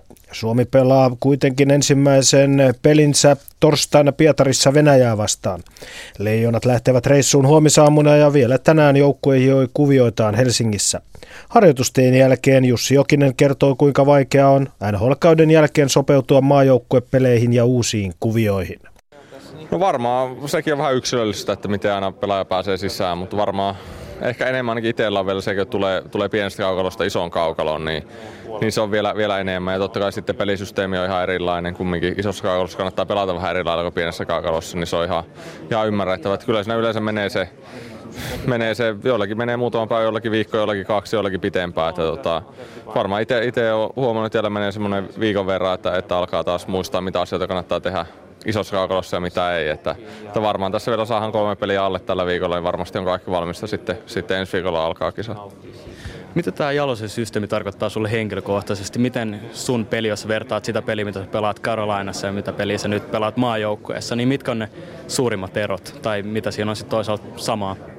Sekin varmaan riippuu vähän, että mikä rooli, että mä oon kumminkin pelannut tuollakin vähän vähän tota, niin joka paikkaa. Että, mutta varmaan jos noin yleisesti, niin varmaan kannattaa peli yrittää pitää mahdollisimman leveällä, että kumminkin yrittää käyttää tota, koko kentän laajuutta hyväksi ja, ja, ja kumminkin Pohjois-Amerikassa pelataan aika paljon suoraviivaisempaa ja yksinkertaisempaa, että aika lailla koko ajan ylöspäin ja täällä kumminkin sitä aluetta on enemmän, niin yritetään pitää enemmän kiekkoa ja, ja, välillä, välillä palautaan alaspäin, lähdetään, lähdetään hitaammin ja varmaan siinä on, ne, siinä on isommat erot.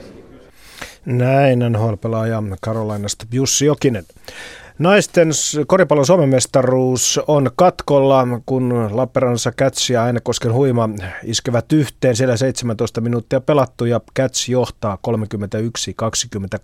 31-28. Ja lentopallossa pelataan viides loppuottelun miehissä Hurrikaani Valepa. Voitot ovat 2-2 ja siellä vierailija Vammala on voittanut ensimmäisen erän 25-23 ja Hurrikaani johtaa nyt toista erää 3-1. Tämä loppuun kerrotaan, että Yle näyttää 26. toukokuuta pelattavan Suomen miesten jalkapallomaaottelun Turkkia vastaan. Suora lähetys tulee Yle Fem-kanavalla ja tänään hän TV2 21.35 alkaen jalkapallon ystävät voivat herkutella, kun mestariliikan välierän toisessa osaottelussa Barcelona isännöi Chelsea. Ja Chelsealla kova, äh, kova paikka nimittäin, vaikka se jo voitti kotiottelussa 1-0, niin Barcelonan kotiottelussa vastus on vaikea. Barsa on kova joukkue. Seuraavat urheilut 20 uutisten jälkeen. Moottoripyörä ilta Radio Suomessa jatkuu ja joukostamme joutui lähtemään Otto Lahti, eli tämä Trafin liikenteen turvallisuusviraston edustaja, mutta asiantuntemusta jäi paikalle aivan riittävästi Toni Vuoristo liikenneturvasta ennakoivan ajon koulutusohjaaja ja Jussi Katajainen Suomen motoristit ry huollot, rakentelu ja varusteet puolelta. Ja me saimme tuossa Kinkkisen kysymyksen ensimmäisellä tunnilla, joka liittyi ajokortteihin. Toni Vuoristo, mitä olemme saaneet selville vastausta varten?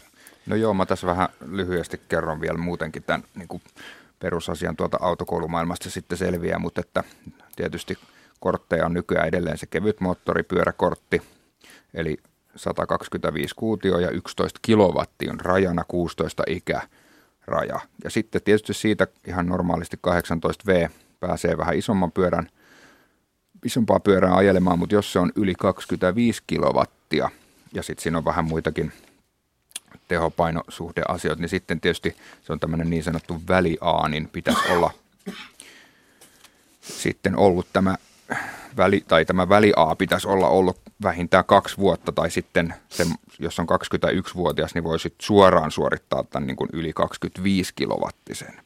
Mutta sekin pitää tosiaan suorittaa tämmöisellä pyörällä sitten, jonka teho on 35 kilowattia. Mutta se kysymys nyt oli lähinnä sitten näistä tuntimääristä ja muista, mitä tuossa oli. Ja normaali määrähän on 12 teoriatuntia, 9 ajotuntia, niin jos löytyy tämmöinen ihan jo henkilöauton ajokortti riittää siihen, että saa vähän, vähän sitten vähennystä näihin, niin sitten selviää kuudella teoriatunnilla ja kuudella ajotunnilla, eli menee vähän vähemmällä sitten, mutta kuitenkin tarvitsee opetusta, että jos A-korttia ei siellä, A-kirjainta siellä näy, niin, niin, niin tota, tämmöiset on ne autokoulumäärä, mutta sitten tietysti jos lähdetään sille harjoituslupa puolelle, niin sielläkin pitää olla, olla nämä teoriat käytynyt ja sitten ajo-opetusta neljä tuntia ja sitten teoria- ja käsittelykoe, kun on läpäisty, niin sitten pääsee tällä harjoitusluvalla harjoittelemaan. Mutta tässä on monia muitakin asioita, mitä mm. tähän liittyy, että se ei muuta kuin selvittämään autokoulusta esimerkiksi lähimmästä, jos haluaa harjoitusluvalla ajella, että ne kuitenkin autokoulussakin pitää siinä käydä.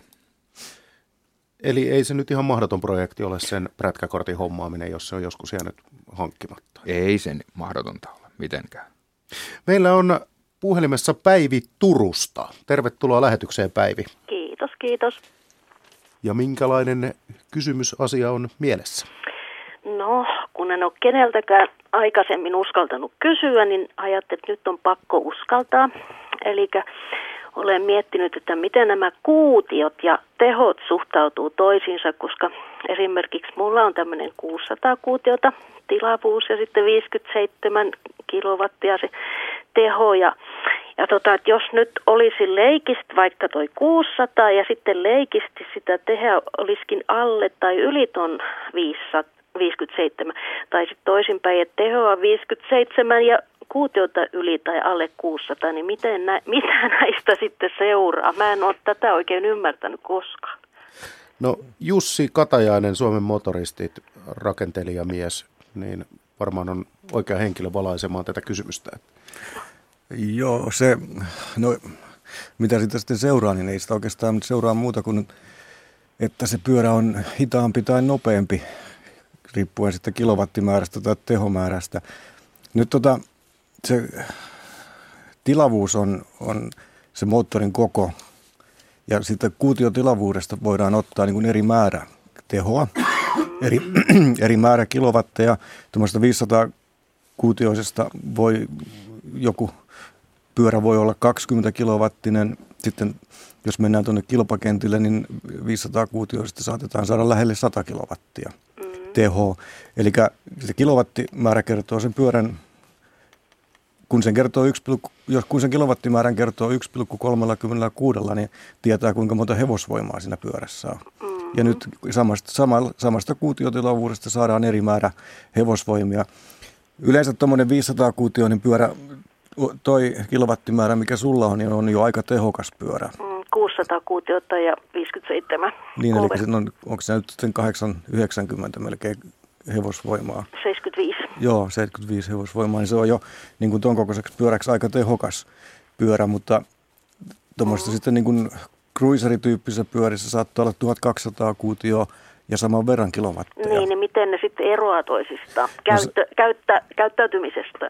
No tuommoinen siis iso kuutioinen pyörä, jossa on, josta on otettu vähän tehoa, niin siinä on yleensä semmoista kutsutaan väännöksi sitten siinä moottorin toinen ominaisuus tehon lisäksi. Mm. Se on jonkin verran lepposampi, Joo. se saattaa kulkea pienemmillä, pienemmillä kierroksilla, lähtee kiihtymään pienemmistä kierroksista. Mm. Ei tarvitse, sitä niin sanotusti ei tarvitse huudattaa niin paljon kuin läht, esimerkiksi ohittaa Joo, jo. tai kiihdyttää. Eli yleensä se kuutiotilavuuden kasvattaminen tuo semmoista tietynlaista lepposuutta. Mm. Ja sitten taas tehon kasvattaminen, joku joskus hauskasti sanoi, että jos on 500 kuutioinen urheilupyörä, jossa on 100 hevosvoimaa, niin sitä pitää koko ajan ajaa ihan niin kuin olisi varastanut sen pyörän.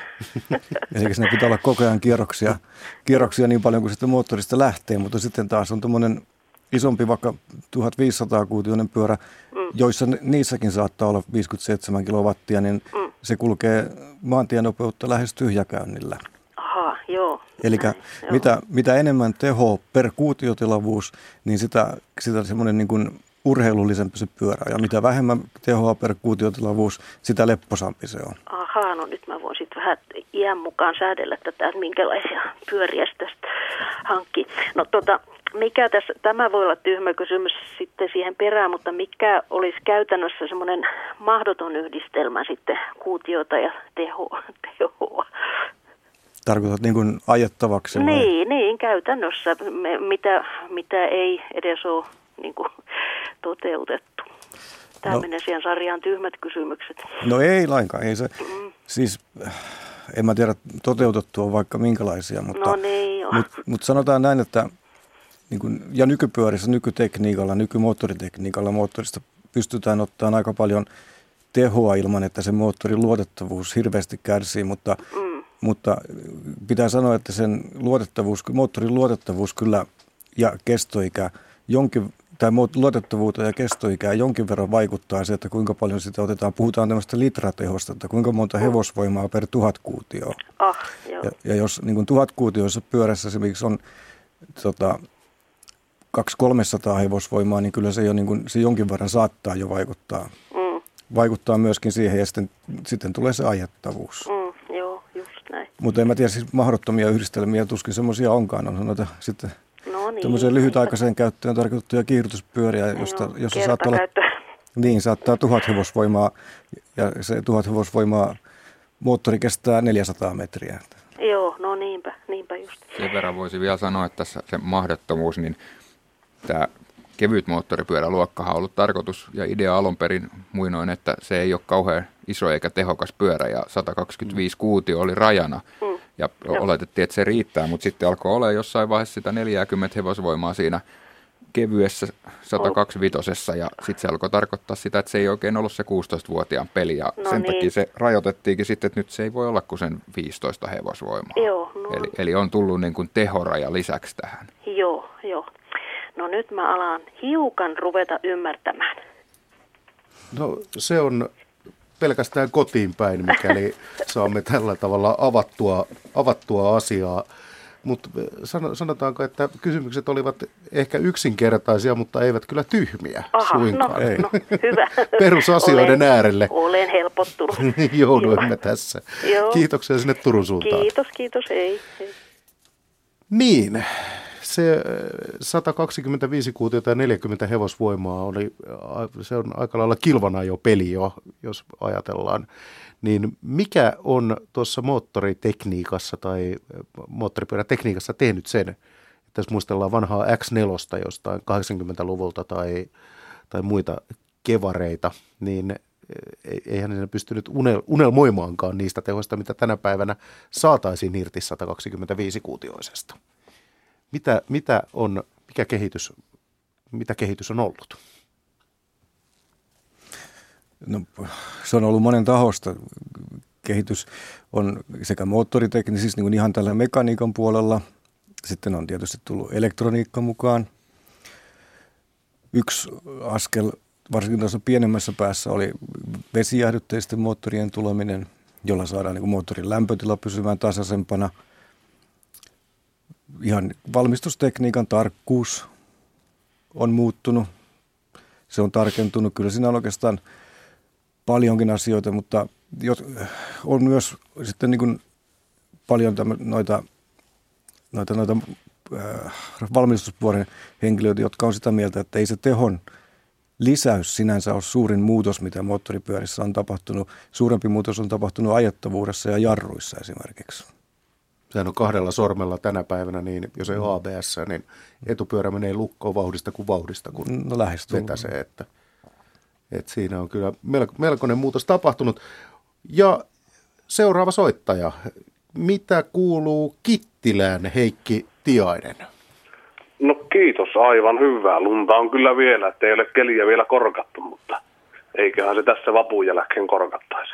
Alkaako tie, tietä hieman jo näkyä sieltä lumen ja jään on, keskeltä? On kyllä, tie, tieto, jo, tieto jo palihana, mutta tuota vielä on kiekkaa ja syrjäteillä luntakin. No se rajoittaa kyllä harrastusta melkoisesti, hiekka ja lumi moottoripyöräillessä. Mutta mikä on miehen mielessä? No kysymys on semmoinen, että lähinnä tietenkin, kun teillä on ajokouluttaja vielä sillä paikalla, että mm-hmm. mikä nyt on se oikea paikka ajoradalla tai kaistalla, missä moottoripyörällä pitäisi ajaa? Joo. Ja nyt tämä, tämä on vähän niin kuin pohjustukseksi semmoinen, että, että itse olen kuitenkin käynyt niin kuin tämän uuden liiton kortin ja, ja siellä opetettiin, että se pitäisi olla niin kuin oman kaistan vasemmassa reunassa. Ja sitten taas tuossa muutama autoilija niin on antanut palautetta, että seuraavan kerran kun tulee pyörä keskellä tietä vastaan, niin hän koukkaa. Että sitä pidetään niin röyhkeytenä sitä keskellä tietä ajamista. Niin mikä niin teidän kanta on tähän? Niin.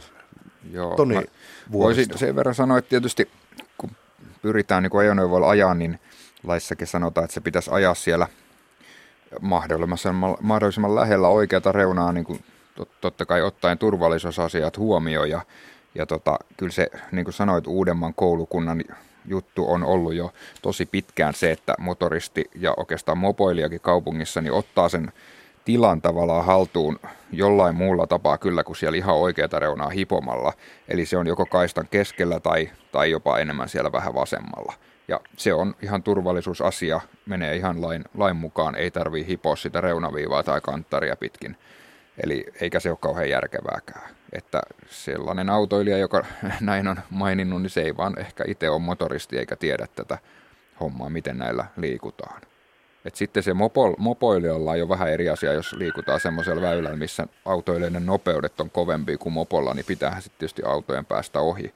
Mutta jos liikutaan muun liikenteen rytmissä, niin, niin tota, riippuen vähän, vähän siitä, minkälainen katu se, siinä on, että onko se siinä keskellä ajokaistaa vai hieman esimerkiksi autoilijan vasemman renkaan urassa tai ratikkakiskojen välissä tai niin edespäin mutta ei, ei se kyllä yleensä ole oikeassa reunassa aivan hipoen sitä.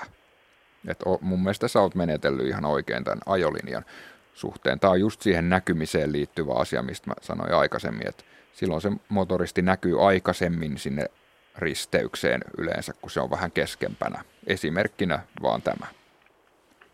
Eikä mene joo, näin, näin, joo, näin, näin, näistä pyöräkurssilla opetettiin kyllä. Kyllä, et, kyllä se on ihan järkevä Kyllä eikä mene, ihan perusteet löytyy. Tällä. Eikä mene mopon kanssa niin helposti sekaisin, kun on, Se on totta. siellä ajoradan, äh, lähempänä ajoradan keskustaa liikkuu. Hmm. Saiko Heikki Tiainen Kittilässä vastauksen kysymykseen? Kyllä joo, joo. ja tästä ajovarusteesta kun olette puhunut, niin tuota, kyllä se on, on tuolla on pyörämessuilla on, on käyty ja nyt tilasin itse uudet ajovarusteet, niin otin kyllä huomioon väriset. Että se on kyllä, se on tosi iso asia, vastaan näkee mustissa, mustia pyöriä mustissa vaatteissa, niin on se kyllä iso asia. Että. Kyllä, ja tietysti se, että musta on aina ollut in, mutta tota, kyllä niitä löytyy muitakin värejä, ja, ja tota, ei, ole, ei, ole, ei se näin ole, että sieltä ei myy, löytyisi muuta, vaan löytyy ihan oranssia väriä, eikö HD-miehetkin joskus ole oranssia nähnyt jossain varusteissa? Kyllähän niitä alushousuja myydään. ja logossa taitaa olla kyllä aika paljon paljonkin oranssia, kyllä. Hyvä.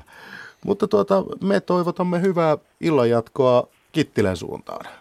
Kiitos samoin teille. Näin. Tässä jälleen tämä liikenteessä näkyminen tuli puheenaiheeksi. Mitä ajatuksia Jussi Katajaisella herätti tuo äskeinen keskustelu? No kyllä toi itse asiassa mun piti, hyvä että otit puheeksi vielä, Tämä niin kuin kaistan, niin kuin sen ajolinjan valitseminen omalla kaistalla, sillä on hirvittävän iso merkitys näkyvyyteen. Varsinkin semmoisessa tilanteessa, jos ajaa autojen, jonkun auton perässä, varsinkin rekkojen tai linja-autojen perässä, niin sellaisessa tilanteessa, kun on, rist, tulee risteys, jos ajaa keskellä omaa kaistaansa esimerkiksi rekan perässä, niin siinä rekkaan saa olla hirvittävän pitkä etäisyys ennen kuin sut nähdään sieltä. Eli semmoisessa tilanteessa aina pitäisi pyrkiä ajamaan nimenomaan sitä kaistan vasenta reunaa, niin kuin nyt yleensä, oikeastaan yleensäkin aina. Ja sitten jos on tuollainen letka, useampi letkamoottoripyöriä, tästäkin ollaan tietysti kahta mieltä, mutta mun mielestä sen ensimmäisen kuskin nimenomaan pitäisi ajaa vasenta, kaistan vasenta reunaa. Kyllä se näin, näin on yleensä ohjeistettu, kyllä. Joo. Ja se, sillä, niin kuin sillä ajallinnan valinnalla siihen näkyvyyteen on, on hirvittävän paljon isompi merkitys kuin esimerkiksi tällä aikaisemmin keskustelulla pitkien valojen käytöllä, jota mä en suosittele missään tapauksessa. Niissä pitkissä valoissa ei ole pelkästään se ongelma, että ei pysty näkemään, et, ei pysty arvioimaan etäisyyttä eikä nopeutta, mutta niissä on myös se ongelma, että jos kaksi kolme motoristia ajaa peräkkäin ja ensimmäisellä on pitkät valot, niin on hirvittävä vaikea huomata niitä kahta perässä tulevaa. Kyllä. Et mä en missään tapauksessa suosittele pitkien valojen käyttöä päivällä. Ja Joo. sanoit vielä yhden taikasanan, mitä en ole kanssa sanonut, että ajoetäisyys edellä olevaa, niin, niin kyllä se on se, millä motoristi myöskin saa sen oman näkyvyytensä on, nimenomaan. lisättyä. Että sellaisia onnettomuuksia on, näitä kun on käyty läpi, niin on ollut, että autoilija on kääntymässä vasemmalle tai joku muu, muu, joka nyt siellä liikkuu, on se autoilija tai muulla liikkuva ja odottaa, että sieltä tulee vastaan henkilöauto ja ei huomaa, että sen takana on motoristi ja kääntyy heti sen henkilöauton jälkeen. Ja mm. silloin tarvittaisiin sitä etäisyyttä siihen, ettei ajeta ihan toisen perässä. Ei näytä eikä voida tehdä enää mitään. Mm. Se ei kummusta häiriötä vaadi siinä kohtaa tarkkaavaisuudessa – tai muissa olosuhteissa, mm. kun vahinko on valmis. Käy ja, ja siinä, siinä, siinä ei tarvitse miettiä, että onko oranssit alushousut tai päällivaatteet, kun ei se näy se motoristi sen auton takaa muutenkaan sitten. Että Aivan. Siinä mielessä niin kyllä ajolinja ja etäisyys ja nopeus, ne on ne tärkeimmät näkyvyyden kannalta. Meillä on seuraava soittaja Mika Kostamo pääkaupunkiseudulta. Kuulinko nimen oikein? Nimi on oikein kyllä. Loistavaa. Yksi asia oikein heti kättelyssä. Niin, kerropa Mika, mitä asiaa? Tota, suhteellisen kokenut motoristi kahdeksas kausi alkoi neljäs pyörä menossa ja nyt ajattelin sitten, kun on olevina tätä kokemusta jonkun verran ja aika paljon sitten esimerkiksi aloittelevia motoristia sitten tässä neuvoo jo kokemuksensa avulla, niin tota, olen ilmoittautunut tämmöiselle EAK yksi ajokurssille, moottoripyöräily EAK, eli ennakoivan ajon kurssille. Ja, tota, ja, ja sitten tähän liittyvä kysymys, että nyt mä en, mulla on pikkasen ristiriitaista tietoa, että tullaanko siellä nyt sitten harjoittelemaan rata-ajoa, eli näitä ajolinjoja radalla, vai tullaanko siellä sitten harjoittelemaan tätä hidasajoa ja pysähtymistä ja moottoripyörän käsittelyä. Ja sitten oikeastaan jatkokysymys siihen liittyen sitten, kun mä ajattelin sitten, että mä käyn tämän EAK1 sen takia, että jatkossa tavoittelisin tätä EAK-kouluttajan kurssia, jota sitten näitä Trafi järjestää, niin, tota, niin, niin, niin lähinnä tämä, niin kuin tämä, miten se kuuluu mennä, että mennäänkö nyt sitten oikein, että ensin käydään tämä EAK1 ja sitten jatkossa sitten haetaan tai ha- hakeudutaan tähän EAK-kouluttajan kurssille. Tämmöiset kysymykset. No ennakoivan ajon koulutusohjaaja Toni Vuoristo Joo. lienee oikea mies. Ootko, missä sä aiot EAK1 käydä? Onko olen ilmoittautunut tämän moottoripyöräilyn keskiseisonta-tuki, korjaa moottoripyöräilyn tuki ry. Joo, mä vähän arvelin, että se on jotain. Nä, eli tämä menee silleen, että liikenneturvahan on tota, tämmöisen EAK-homman kehittänyt moottoripyöräily jo kauan aikaa sitten, ja, ja tota, moottoripyöräkerhothan näitä pääosin järjestää, ja ne on sitten nimennyt näitä erilaisiksi. Siellä on, on vaikka EAK1 tai mitä nyt on nimeltään. Se ei välttämättä ole aina EAK. Se voi olla motoristin peruskurssi tai, tai mikä onkaan. Ja tota, myöskin meidän liikenneturvan etusivulta tuolta verkosta löytyy tämmöinen kalenteri, mistä näitä löytyy näitä kursseja. Ja se on ihan hyvä lähteä, lähteä tota, tälleen harjoittelemaan vaikka joka kevät. Se, että sisältääkö se rata ajoa, niin normaalisti tämä EAK-koulutus nimenomaan ei sisällä sitä radalla ajamista, mutta jossain tapauksissa saattaa olla, että jos se on moottoriradalla varattu, niin se, siinä on siihen kurssiin laitettu tämmöinen rata-ajo-osuus myöskin. Mutta että nimenomaan tämä, tämä kurssi on sellainen, mikä ei ole rata-ajokurssi varsinaisesti. Jos siinä on sitten lisänä jotain muuta, niin, niin siinähän voi olla. Mutta pointti on se, että siellä on myös luokassa tapahtuvaa pohdintaa, ja tota, sitten tämmöisiä harjoituksia, jotka yleensä tapahtuu enemmänkin, jos moottoriradalla ollaan, niin siinä parkkialueella, jossa on tiettyjä harjoituksia ja tiettyjä näyttöjä. Mutta että siihen kysymykseen, että onko rataa joo tai ei, niin, niin en osaa niin kuin ihan suoraan sanoa, että sun kannattaa kysyä sieltä kerholta, kuka sitä järjestää. Siihenhän voi liittää tietysti monta muutakin asiaa, mutta mutta tota, jos se on niin pelkkää rata-ajoa, niin se on vähän eri, eri asia sitten kuin tämä EAK, ja silloin se ei ole niin meidän liikenneturvan kehittämä juttu. Ja ja tota, se, se ei niin ehkä pelkästään niin turvallisuuskurssina ole järkevä tämmöinen rata, pelkkä ratapäivä, että, että tota, EAK sisältää aina vähän jotain muuta.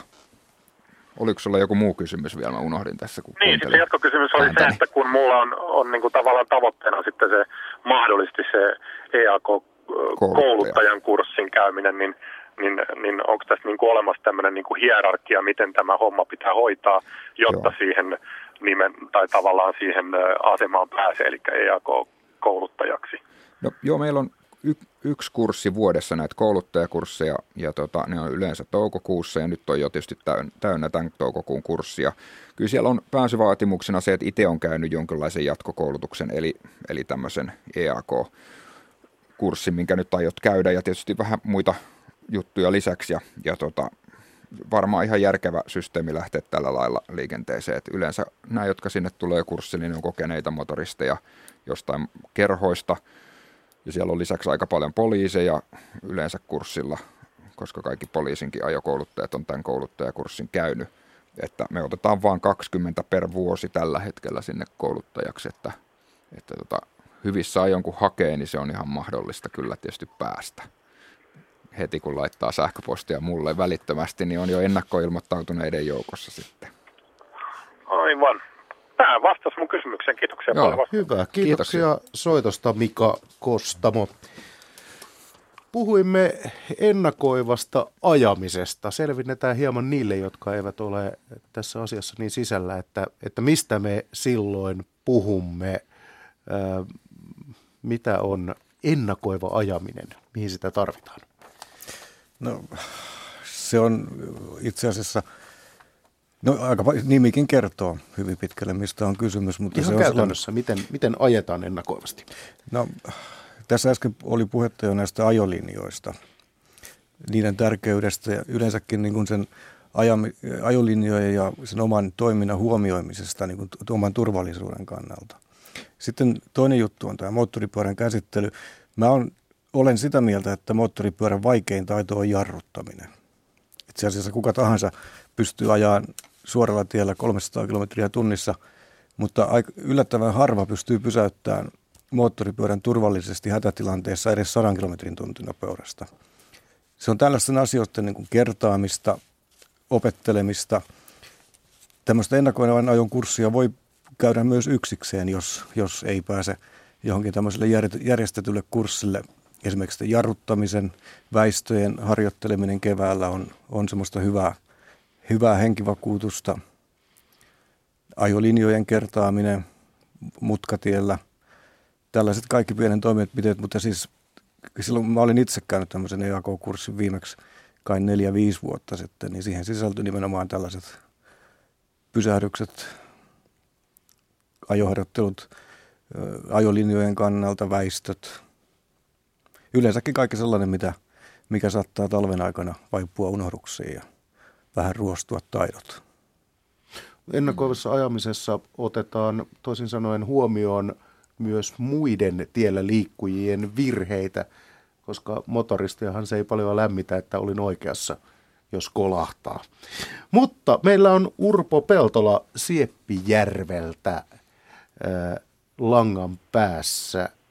Tervetuloa lähetykseen. Kiitoksia. Ja minkälaista asiaa? Joo, äänen vaimentajista. Minä tilasin oman pyörän brittiläisen äänen vaimentan Guillin valmisteen. Ja siinä on tuota valmistajan kilvessä tämmöinen kuin BSAU Approved. Ja 193A-T3 kautta viiva 1990. Mutta Siinä ei ole mitään E3-hyväksyntää erikseen. Ja kysymys kuuluu, että niin onko toi sitten hyväksytty äänenvaimentaja maantiekäytössä? Valmistajan mukaan he ei muuta valmistakaan kuin tieliikenteen hyväksytty, että ja nämä tekee kaikki moottoripyörän merkkeihin.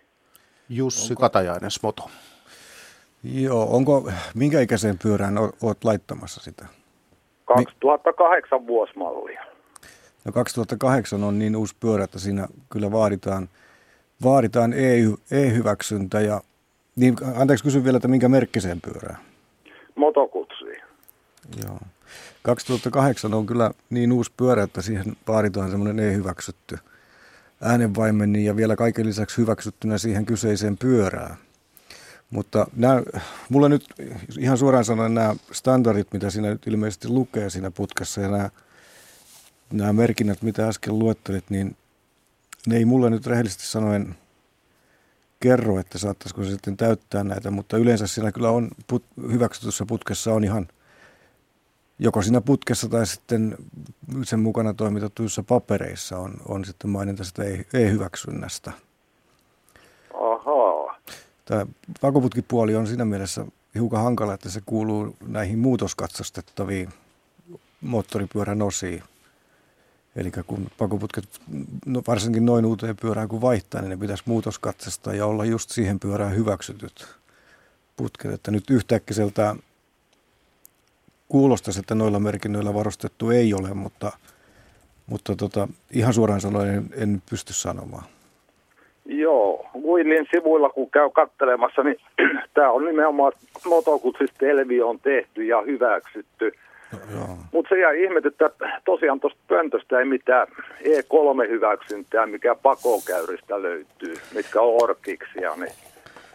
Sanotko sen, Tuo valmistaja on mulle outo. Miten se kirjoitetaan se valmistaja? Uh, U, U, I, L, L. Joo. Mä voisin, voisin... Ja brittiläinen valmistaja. Joo. Tuliko siinä putkien mukana mitään papereita niistä putkista? Tulisi jotain, mutta ei niissäkään mun muistini mukaan niissä ei kyllä mitään e-hyväksymistä Muuta kuin, että se on aivan street legal. No. Britanniassa. No se on mahdollista, että Britanniassa. Ja sitten toinen juttu, että niin kuin ennen 2003 käyttöön otetuissahan ei vaadita ei hyväksyntää. Joo, mutta kun toi on tänä keväänä tehty, niin alkaa sillä tehtaalla vasta tekemään, kun on suorittanut tilauksen ja maksanut sen. Tämän, tämän kevään ostos. Sitten en, en kyllä niin kuin pysty suoraan sanoen olemaan asiasta ihan varma. Ihan varma, mutta tota, jos näin on, että se, ne on pyörän tyypinkin tiennyt, tienneet siinä vaiheessa, kun tilausta on tehty, niin, niin luulisi, että ne siihen sitten käy. Mutta mä voin tietysti vähän, vähän tota vielä tutkia tilannetta ja tässä jossain vaiheessa ehkä sitten jonkun kommentin sanoa, jos, jos löydän siitä tietoa. Joo, se olisi kyllä kiva, mutta tyyppi on tosiaan jo tilatessa niin tehty selväksi ja on to, semmoinen himmeli, että ei toi mihinkään muuhun pyörää edes käy. Just, okei. Okay, Mutta muuten se on säilynyt pakokäyrät on orkikset ja lambda-anturit paikalla ja niin edespäin. Että kyse on pelkästään äänenvaimentajapöntöistä. Joo. Hyvä, kiitoksia Urpo Peltola. Katsotaan saammeko me tähän vastauksen vielä tämän lähetyksen aikana aikaiseksi. Kiitoksia. Minä jän, jännityksellä oottelemaan. Moottoripyöräilyn maailma saattaa olla yllättävän monimutkainen, mutta kysytään Jussi Katajaiselta, että mitkä ovat semmoiset pomminvarmat merkinnät näissä pakoputken osissa, jotka varmasti ovat hyväksyttyjä? No siis tämä nyt koskee, se ei-hyväksyntähän koskee uudempia pyöriä, eli näitä, mm-hmm. näitä tota, 2003 jälkeen käyttöön otettuja. Sitä vanhempiin pyörihän vähän voi rakentaa pakoputket vaikka itse, jos ne täyttää ääni- ja päästövaatimukset. Ja 92, ennen 92 käyttöön otettuja ei tarvitse täyttää kuin äänivaatimukset, että ei tarvitse noita päästövaatimuksia täyttää, mutta kyllä siinä putkessa näissä ei hyväksytyissä, niin kyllä se yleensä yleisesti ottaen se pitää sitten putkesta käydä ilmi ja sitten vielä kaiken lisäksi se pitää olla siihen nimenomaiseen pyörätyyppiin tarkoitettu äänenvaimennin tai koko koko putkisto. Ja oikeastaan, niin kuin, tai sanotaan vielä yksinkertaisesti niin, että jos pyörässä on alun perin katalysaattori, niin se pitää olla siihen, tota, siihen malliin valmistettu pakoputkisto. Ja se pitää silti muutoskatsastaa. Mutta mitäs jos autossa vaihtaa katalysaattorin, niin eihän sitä tarvitse muutoskatsastaa vai tarviiko? Enpäs tiedä. no, se ei toisaalta tähän tuli vaan mieleen, mutta meillä on Matti Jokelainen Lahdesta äh, langan päässä. Hyvää iltaa Lahteen. Joo, pitää paikkaa. Täällä olen. Millä mielellä liikkeellä?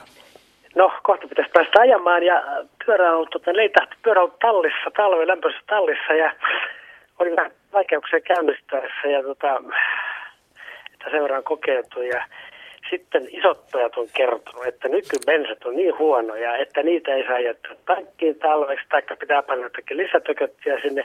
Mikä on oikea tapa säilyttää sitten moottoripyörä, niin kuin se polttoainepuoli talven yli? Jussi Katajainen tietää asiasta. No tämä on yksi sellainen keskustelu myöskin, mikä käydään joka kevät. Mä itse olen on jo toistakymmentä vuotta tehnyt sillä lailla, että mä täytän tankin syksyllä, en mä laita sinne mitään lisäaineita. Nykyään, mulla nykyisessä pyörässä on ruisku, niin se lähtee käyntiin keväällä nappia painamalla, eikä siinä ole mitään ongelmaa.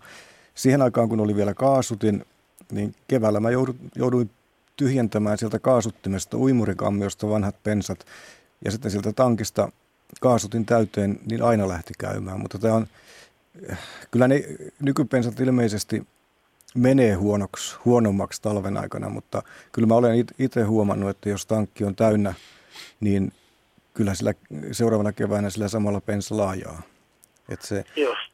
Mutta se niin kuin lisäaineista jostain stabilisaattorista tuskin sitten mitään haittaakaan on, mutta niin. itse en ole käyttänyt niitä. Ne on aika kalliita ja mä tänään uskon näihin tökötteihin, mutta, mutta mulla on 89 malli, että siinä on äh, vanhan mallissa kaasaritamassa sain neuvon, että pitää koputella sinne kasvattajan pohjaa. Kyllä mä vähän koputtelin ja nyt kyllä auttoi sitten, että se no. lähti käyntiin, että jotain, jotain jumiutumista sitten oli, että ne no siinä, ne siinä voi olla, mutta kaikista helpoin konsti on se, että tyhjentää sen kaasuttimen ennen kuin edes yrittää käyntiin. Toinen konsti on se, että syksyllä laittaa pensahanan kiinni ja käyttää sen kaasuttimen tyhjäksi. Aha. Okei, okay, hyvä. Hyvä, kiitoksia. Hyvä, kiitoksia. kiitoksia. No niin. Joo, no niin, hei vaan. Hyvää ilo jatkoa Lahteen. Eli joko tankki ty- täysin tyhjänä tai täysin täynnä, mutta ei mielellään puolillaan, jotta siellä ei mm. tällaista väljähtymistä pääse siinä määrin tapahtumaan. Se on kevät silloin tällöin ollut aika tuskaa täynnä, kun ei pyörä lähde käyntiin ja polte olisi hirvittävä päästä ajamaan. Tätä ei voi ymmärtää, jos ei sitä ole joskus todellakin kokeillut omakohtaisesti. No, yhä useampi ostaa pyörän kultaisessa keski-iässä 40-60 vuoden välillä ja edellisestä ajokerrasta saattaa olla kymmeniä vuosia, niin mitäs liikenneturvan mies sanoo siihen, että mitä riskejä siihen sisältyy, kun pitkän ajan jälkeen hypätään pyörän sarvin ja lähdetään liikkeelle?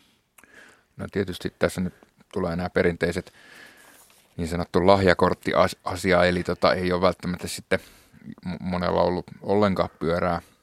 Ja to, toki sitten on näitä, jotka on myynyt, myynyt elämäntilanteestakin johtuen pyörää ja, ja tota, sitten monen vuoden jälkeen taas se hankitaan, niin onhan siinä tietysti ihan perusasioissa opettelemista. Eli tota, sehän lähtee varmaan siitä pyörän hankkimisasiasta. Ja tietysti järkevää olisi ostaa joku joku semmoinen järkevän kokoinen pyörä, eikä isointa, mitä kaupasta löytyy, mutta harvempihan näin tekee.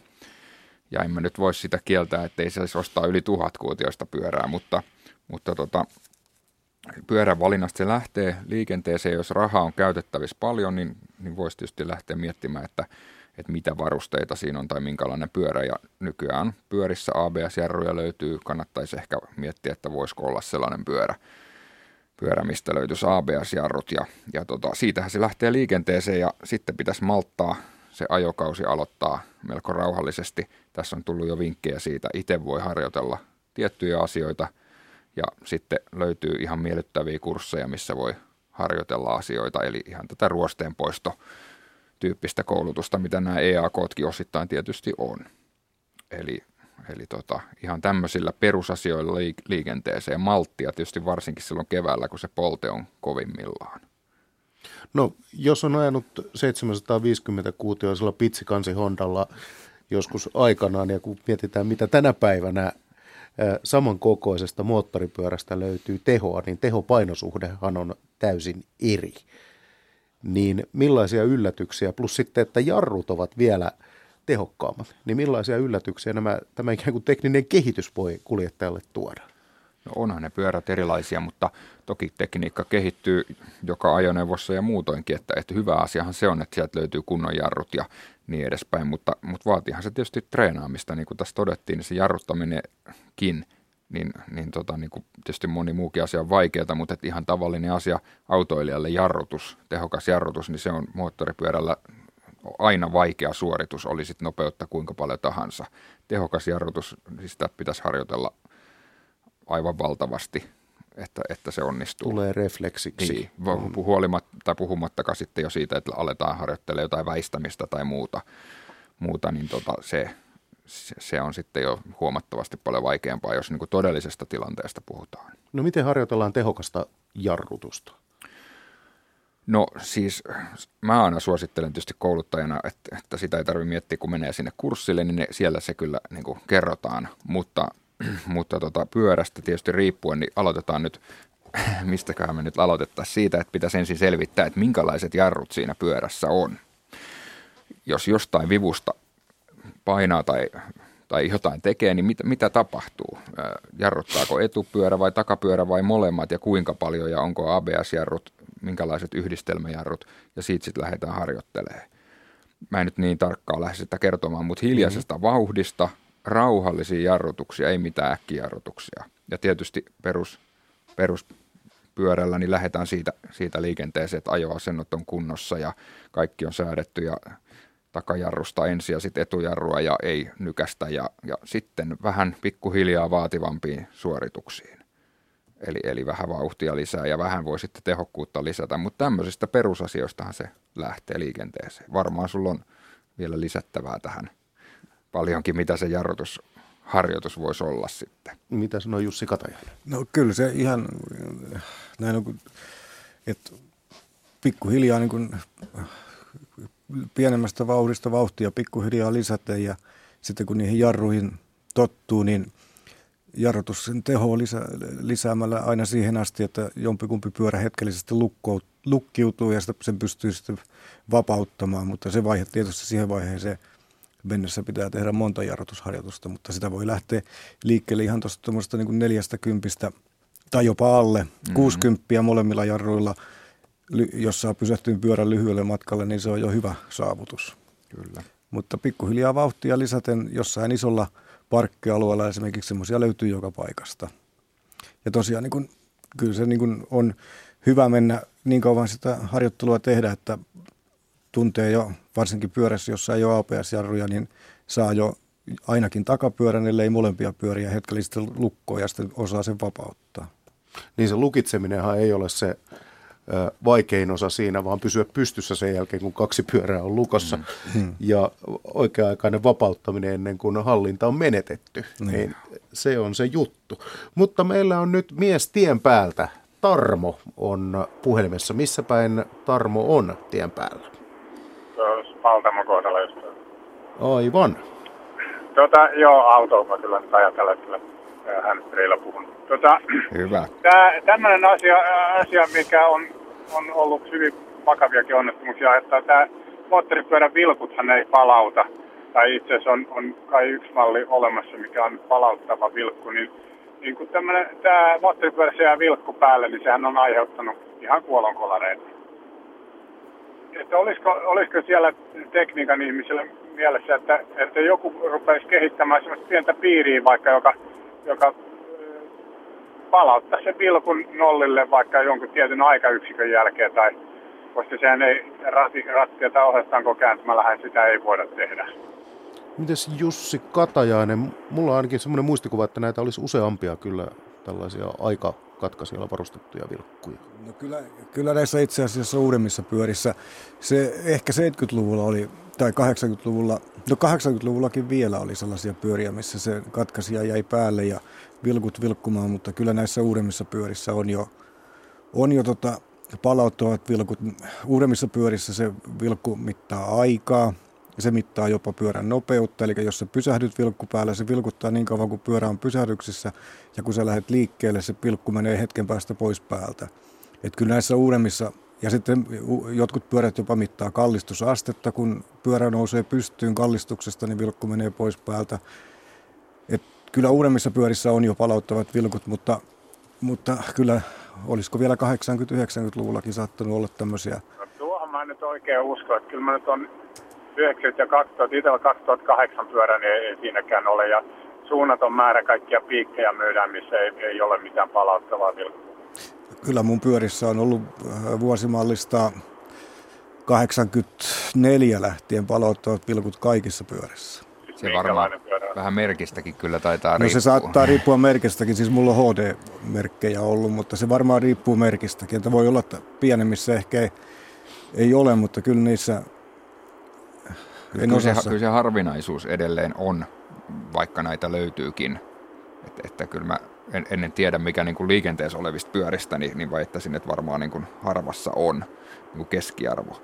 Mutta tota, en, ei ole nyt tämä niin kuin tutkittua mm-hmm. tietoa, mutta, mutta tota, löytyy tällaista, mutta eipä ole mullakaan palauttavaa vilkkua. Itse pitää palautella vilkku, mutta riippuu varmaan pyörämerkistä. No, no ehkä mä en, olin, puhuin sitten liikaa yhdestä merkistä, mutta tota, ilmeisesti niitä edelleen sitten on, mutta siis palauttaviakin on kyllä. Mm, kyllä. Joo, joo, mutta tarkoitin nyt tässä joka tapauksessa tuoda esille sitä asiaa, että kuinka merkittävä tekijä se on, että, että vilkku jää päälle, että tämmöisiä tapauksia mm. on, missä auto kääntyy eteen sitten juuri sen takia, kun vilkku jää esimerkiksi oikealle. Kyllä. Ja tota, mutta kyllä minäkin kohtuullisen suuren kokemuksen omaavana sanoisin, että niitä palauttavia vilkkuja, vilkkuja ei, enimmäkseen ei ole moottoripyörissä. Joo, ja kyllähän niitä välillä näkee sellaisia, jotka vilkkupäällä ajelee, kun on varmaan harrastus vasta aloitettu ja kesällä ei sitä näe sitten mistään, että se vilkku olisi päällä, mutta, mutta tota, tämä voisi olla yksi tietysti, että nämä lisääntyisi, mm. lisääntyisi tämän tyyppiset, että se ei päälle sinne jää. Niin, ja se nyt suuri konsti ole rakentaa sellaista pientä piiriä, joka, joka poistaa sen 15 sekunnin päästä tai näin. Se pitäisi olla vaan hirvittävän luotettava piiri ja lisäyksenä sähköjärjestelmään, niin, niin siinä, siinä ei kyllä vikoja saa tulla sellaisessa piirissä, että, että se lopputulos mm. voi olla vielä dramaattisempi kyllä siinä kohtaa. Että. Joo, ja myydäänhän näitä niin kuin jälkiasennuksenakin käsittääkseni, ettei kauhean kalliita, mutta en tiedä laadusta sitten. Sitten, että mä oon nyt edelleen itse jostain syystä palautellessa on vilku ihan peukalolla, mutta eihän sitä tiedä, mikä on tulevaisuus sitten näiden osalta. Mutta vilkkuja asentaessa kannattaa olla huolellinen, ettei käy niin kuin erälle, joka kytki ristiin takavilkut. Eli kun kääntyi oikealle, niin vilkku näytti vasemmalle. Aivan. Että, että tarkkuutta sähkötöissä. Hyvä, mutta Tarmo Paltamon kohdalla menossa, oliko muuta kysyttävää vielä? No, tota, joo, jos kerran linjalle pääsin, niin tota, no toki. Tästä keskustelua ollut, että pienten lasten kuljettaminen moottoripyörällä, niin, niin missä se on sallittu, missä se on kiellettyä? Onko se kiellettyä? No joo, ei se kiellettyä ole. Missä la- laissa ei ole mitään kohtaa mistään iästä, eli periaatteessa minkä ikäisen lapsen vaan niin kuin sanotaan, että tieliikennelaissa ei suoraan ole mitään kieltoa, mutta totta kai siinä on sellaiset järkiperusteet sille, että minkä ikäistä nyt niin kannattaa siellä kuljettaa. Onhan tietysti polkupyörä ja mopoon ja moottoripyörääkin mahdollista asentaa sellainen istu, jossa voi ihan, ihan tosi pientäkin lasta kuljettaa tämmöinen istuin, mikä on aika harvinainen, mutta tota, aika ajoin näitä kysytään meiltäkin ja mä nyt itse olen niin sitä mieltä, että mä en kauhean pientä lasta lähtisi kuljettamaan siellä – Eli lapsi kuitenkin nukahtaa tosi nopeasti sinne ja sinne on sitten omat ongelmansa. Mutta sitten siinä vaiheessa, kun niinku pystyy siellä olemaan, että on nyt jo joitain vuosia ikää, niin tietysti lyhyitä lenkkejä siitä eteenpäin sitten. Mutta kyllä siinä niinku järki on oltava mukana, että semmoinen, semmoinen pyörä, millä että siellä nyt pystyy keikkumaan, jalat yltää johonkin järkevästi tapeille ja, ja pysyy kiinni ja saa jostain pidettyä kiinni.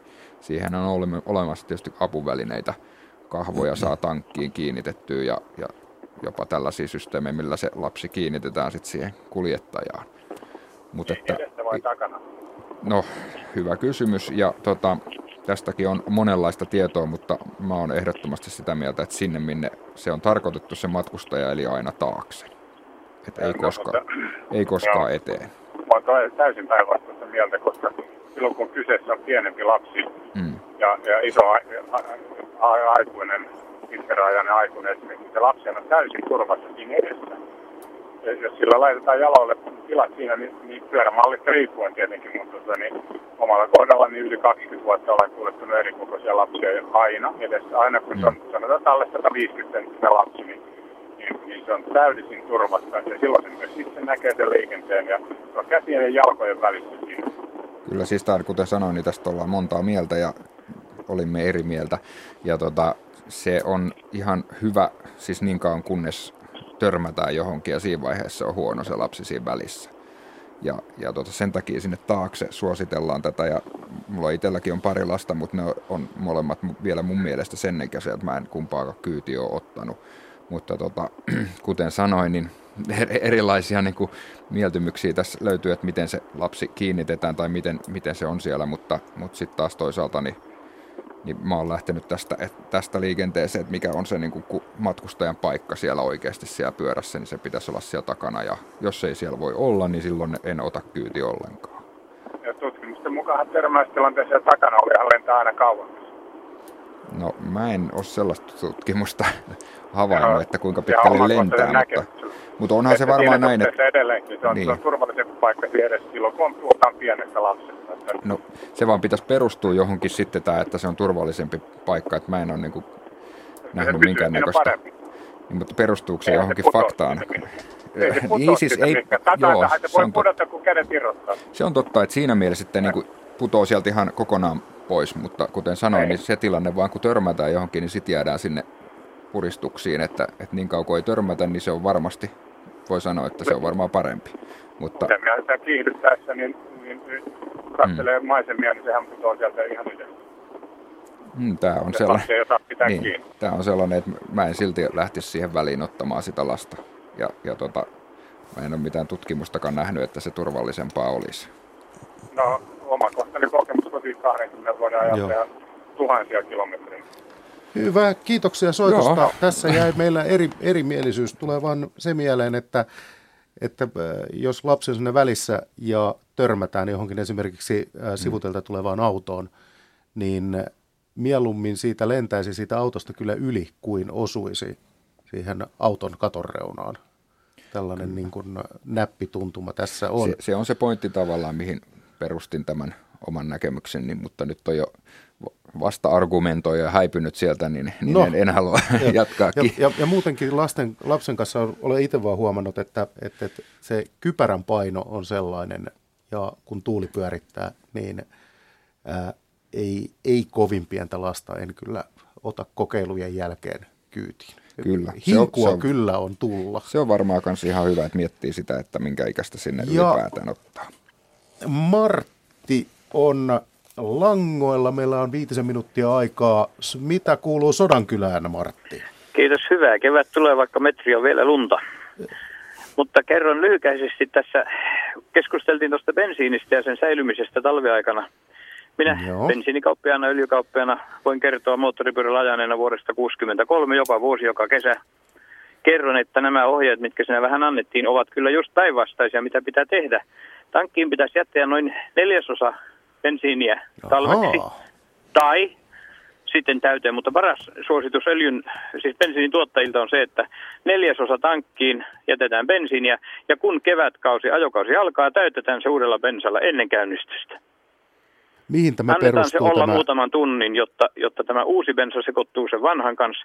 Se nimittäin se vanha bensiini siellä tankissa estää hapettumat kaasuttimissa, koska siellä on bensiiniä koko talven. Joo. Ja kun sinne pannaan uutta bensiiniä, annetaan sen olla tuntipari, että se sekoittuu ja sen jälkeen vasta tartataan, ettei se lähde sillä seisoneella bensiinillä yksin käymään. E- Eikö sinne silti kannata kaasuttimet laskea Ei välttämättä tyhjäksi? tarvitse purkaa. Minulla on ollut pyöriä Siis laskea vanhasta kaiken merkkisiä. Se ei, se ei ole merkistä riippuva, niin useimmissa on mikunit näissä ja nykypyörissä, paitsi sitten harrikossa jotain muuta, mutta ja ruiskuyksiköt toimii ihan yhtä lailla. Se on sen bensiinin laadun Se on se ratkaiseva, ei merkki, ei pyörä eikä kaasutimerkki. Aivan, aivan. Tulee vaan... Ja sitten toisaalta tuossa puhuttiin juuri nyt viimeksi, puhuttiin tästä lasten kuljetuksesta, niin mm-hmm. minä kyllä sanon tällä edellisessä soitteella, että se on täysin vastuutonta ottaa lapsia matkaan, jotka eivät pysty istumaan takana. Mm. Se on täysin järjetöntä panna ne siihen eteen jo jarruttaessa, ei tarvitse edes onnettomuutta tapahtua. Jarruttaessa lapsi lentää tankkiin tai sarviin mittaristoon. Ja olen ajanut tosiaan pyörällä vuodesta 1963 ilman onnettomuuksia. Ja minulla on kaksi lasta, jotka ovat nyt aikuisia ja ajavat itse pyörillä, mutta olen aina heidät pitänyt takana ja vasta sen jälkeen, kun he pystyvät istumaan turvallisesti kuljettajan takana. No mitäs Martti sanoisit, mikä on se ikä, äh, jonka olet havainnut No minusta, Meillä on vähän sukurasitteena tämä 190 senttisyys ja poikani oli aika iso 8-vuotiaana, 9-vuotiaana, mutta olen sitä mieltä, että suuresti alle 10-vuotiaat ei paljon kannattaisi pyörän päällä kuljettaa. Onhan se hauskaa, nehän vinkuu ja fikisee mukaan, mutta vanhempien vastuu on siinä, että kun lapsi ei voi itse kiikkua pyörän päälle, niin hän ei olisi käsitykseni mukaan silloin kuljetettavissa pyörällä. Että kun lapsi itse pääsee sinne takaistumaan isän tai äidin taakse, ettei tarvi nostaa eikä sitoa kiinni vyötärölle, joka sekin on älytön systeemi. Joku esitti sitä, että lapsi pantaisi kuljettajan kiinni, niin tämmöiset puheet pois. Kukaan ei lähde kolaria ajamaan eikä onnettomuutta hakemaan, mutta jo jarruttaessa edessä istuva lapsi lentää sarviin tai mittaristoon. No. Koska hän ei näe tilannetta eikä osaa varautua siihen niin kuin kuljettaja. Eikä hänellä ole sarvia, mistä pitää kiinni ja mihin nojata eikä käsivarsia, joista ottaa edes mittaristosta kiinni, mm-hmm. jos pienet lapset otetaan mukaan. Että sille soittajalle, joka puhuu lapsen edessä pitämisestä, niin minä panen, sanon, että mene peilin eteen ja kato itseesi ja toivo, että lapsesi ovat terveitä, kun he ovat isoja. Hyvä. Tai sanotaan, kiitoksia. että kiitoksia soitosta. Miten äh, Toni Vuorista? Tuosta Vilkusta vielä heitän kommentti. Siinä joku puhuu HDista. Mullakin on ollut harrikka 70-luvulla. Niissä ei ollut silloin edes vilkkuja, mutta tämmöinen systeemi, mistä puhuttiin, että se on useimmissa pyörissä, niin minä väitän, että viidellä prosentilla pyöristä se on japseissa yhdessäkään tätä automaattista vilkunpalautusta. Se pitää koskettaa itse pois ja minusta sekin jo sisältyy. Asia, asia selvä. Kiitoksia Martille Joo. Sodankylään. Kiitos. Meillä alkaa tässä pikkuhiljaa aika loppua, eli moottoripyöräiltamme tuntui vain lämpenevän loppua kohden. Ja paljon, paljon asioita jäi käsittelemättä. Mutta kiitän vieraita Toni Vuoristoa liikenneturvasta ja Jussi Katajaista Suomen motoristeista. Otto Lahti Trafista joutui lähtemään tuossa jo aikaisemmin ja kiitämme tietysti kaikkia soittajia. Nyt kello kahdeksan uutiset.